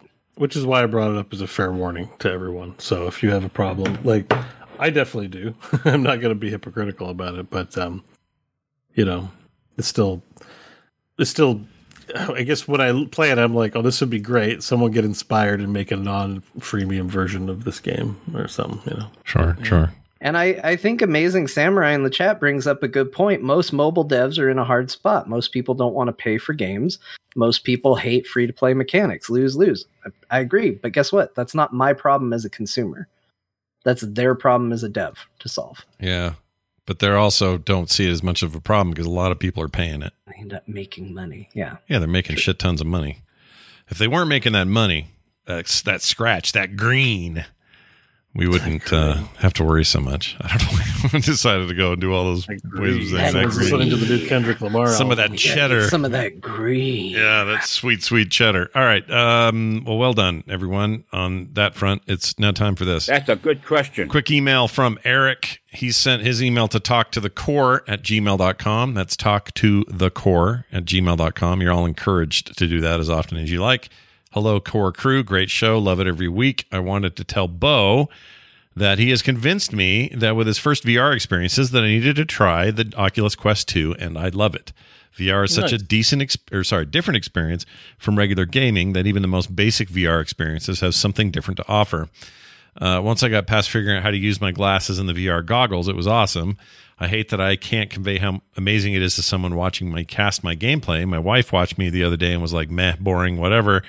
I wanted uh, to warn you, Beau, never upgrade to Windows 11, at least for now.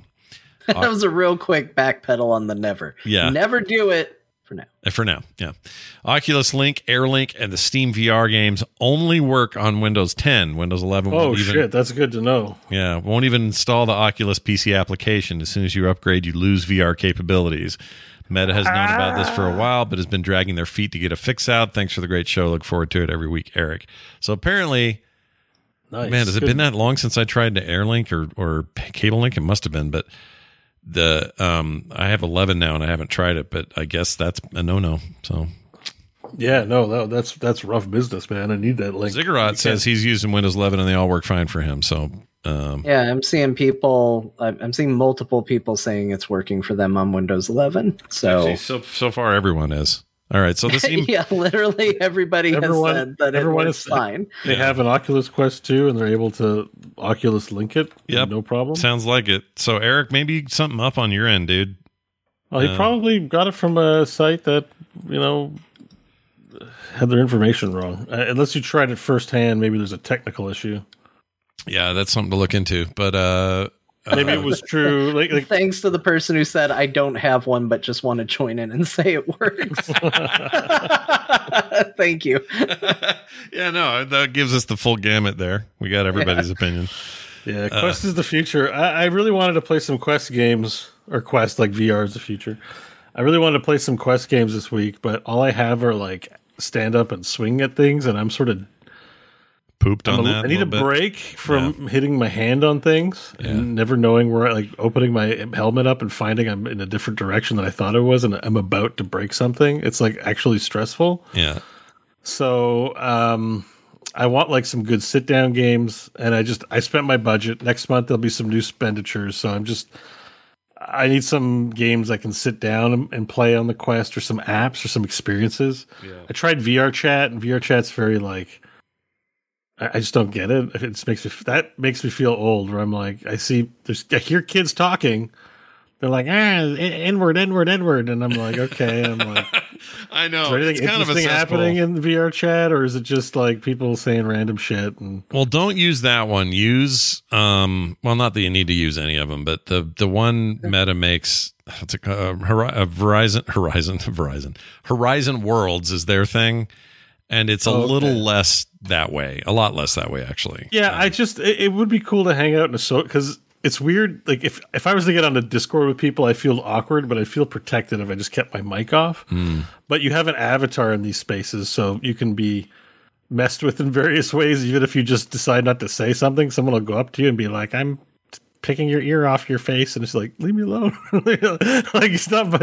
So it's like there's this weird uh, space uh, dynamic to it, and I just want to be somewhere where I can feel a little comfortable. People are gonna be chill and not be kids about it, right? Like Yeah. that it's you know, it's just like and like VR chat too, there's this weird thing where like there's some pretty young girl avatars in there, and I'm never sure if it's weird dudes or not. I just don't feel very Don't know. in. I know it's the Always same. assume it's weird dudes. Yeah. Like sometimes I'm like I'm in pedophile world and not in VR chat, and I'm like I don't like this place like at all. Like, Yeah. this is not. this this happened to me is in a virtual bar. I don't remember what app I was using, but I was in a virtual bar, and Carter was on her. She has old Quest One, and we were in there together because we were just seeing what this world was like. We're walking around, are people going, "Yeah, wood, wood, dancing, yeah, yeah," making stupid sounds down on the dance floor. And I got down closer, and these people were drunk. I could tell they were drunk in real life, and I don't know where they all were.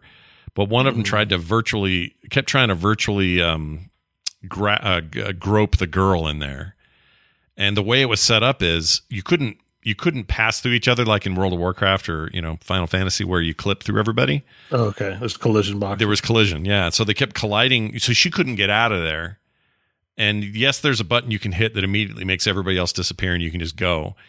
But I don't know if she knew about that or whatever. And it just sound, it just sounded like she was having a bad time and felt really uncomfortable. And I just like this is no good. So I Yeah, reported it. awful. I reported it and I said, "Yeah, this is probably you don't want this," and Yeah. they don't. But it was weird. I didn't like it. Yeah. There's Yeah. this part of VR just- where I'm I'm I'm a little nervous about that angle on it because people are douchebags and this they're finding it. This is a new place for them to be a, a huge douche without any consequences. I don't want to interact with people in the real world, so I definitely don't want to interact with people virtually. Yeah, but you would interact with from people at Nerdtacular, right? Like, I think that's the thing is like, I want an online space. I just want it where, you know, the chill people are, right? Like, I guess just knowing where those are is important, like finding those. yeah, yeah. Because I would go hang out in a virtual club, like to socialize with people. Like, it's cool, it's fun. I just, I am not interested in the, the kid, the kid, the kid exploration of the VR world. Yeah. That's a different A lot of kids using and their parents' the weirdos you're talking about too, where they might be trolling around and stuff. Yeah, like there was one lady. It was a lady because I heard her voice who uh, was dressed like a dude in the game, and this was in Horizon Worlds where you don't have the lower half of your body; you're just a floating torso. And they floated up to me and went, "Frog pants? That's weird. You're not even wearing pants." And just looked at me, and I was like, "I don't want to be in here. this is the worst. I'm just gonna leave Just now." summed up almost every social interaction. Maybe we I've need, we need to do this together. life. what, what we need to do is we need to do this together. Like we need to be together so that we can have strength and be mutual support. Yeah, and be dorks. Yeah, I Like- think that'd be fun. Like, and that way, when someone weird comes around, we can all turn around on them and be like, "Please leave us alone," like you know, and just f- figure out strategy. Like, I'm sure there's strategies. It's just it's a world I'm not very well prepared for. Yeah.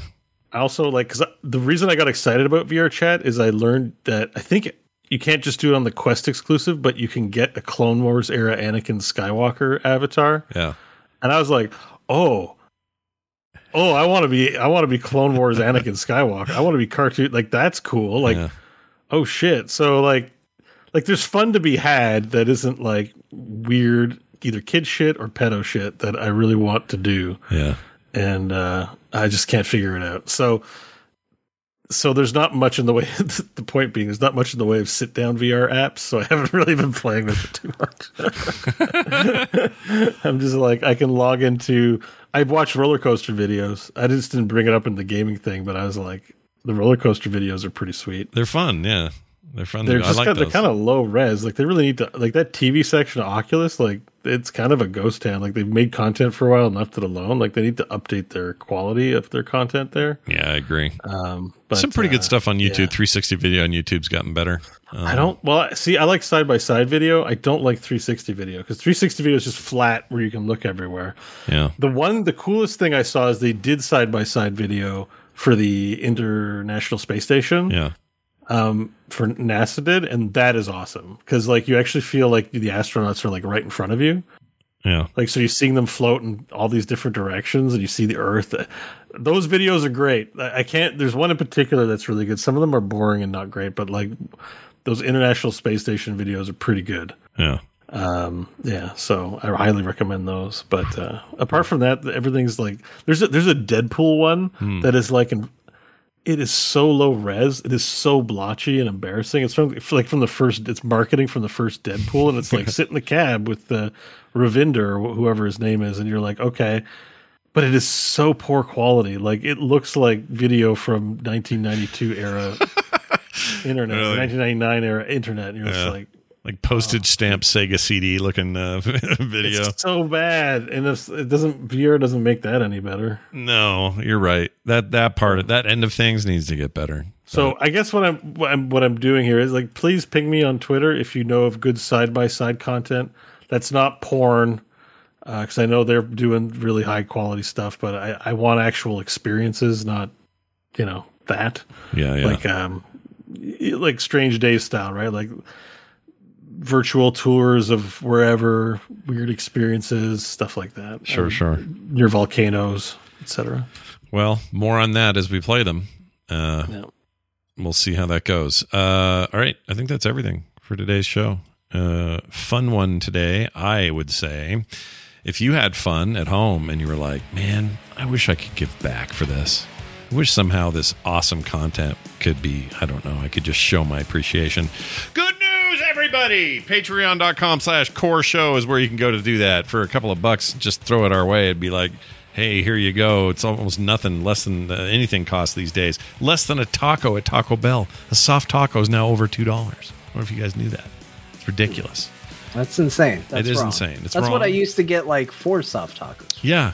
Yes. You could get a whole bag of them for two bucks. That Not was anymore. why you went to Taco Bell was so you could buy an excess amount of food and not spend a ton of money. That's right. 79, 69 cent tacos or whatever they were at the time. I, I want that back. Well, in the meantime, the cheap option out there is to support us on Patreon. Patreon.com slash core show. Will we give you diarrhea? No.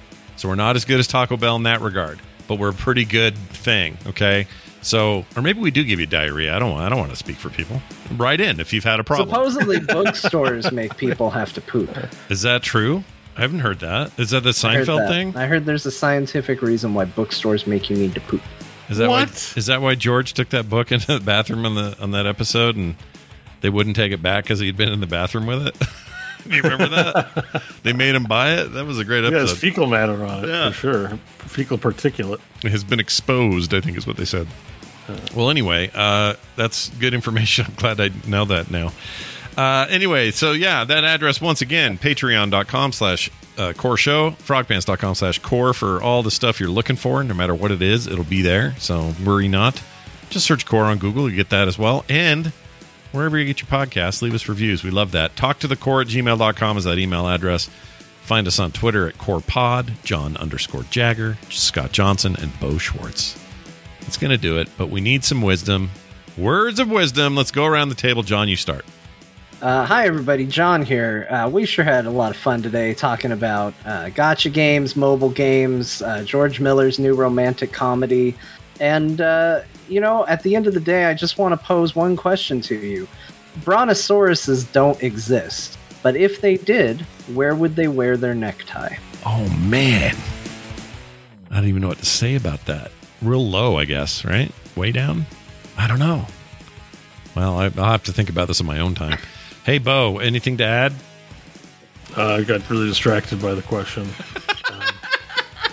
Yeah. So, and, uh, I mean, don't uh, don't judge don't judge a ten years of longing by its its Halo by its Halo cover. 10 years of longing. That's the movie. That's the one. don't, Yeah. don't judge ten years of longing by its Halo cover. by its Halo cover. I think that's great advice. I hope you guys live by it. That's going to do it for us. We'll be back next week with more. Thanks for listening. Go play a game. We'll see you then.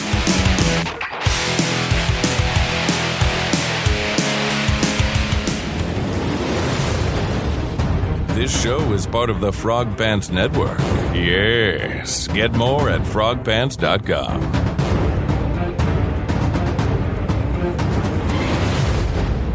Reload, reload, danger, danger, machine gun, machine gun. Continue, continue, game over.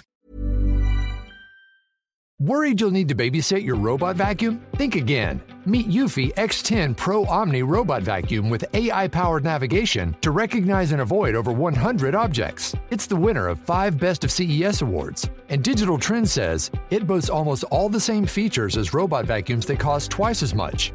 Want to know more? Go to eufy.com. That's EUFY.com and discover X10 Pro Omni, the best in class all in one robot vacuum for only $799.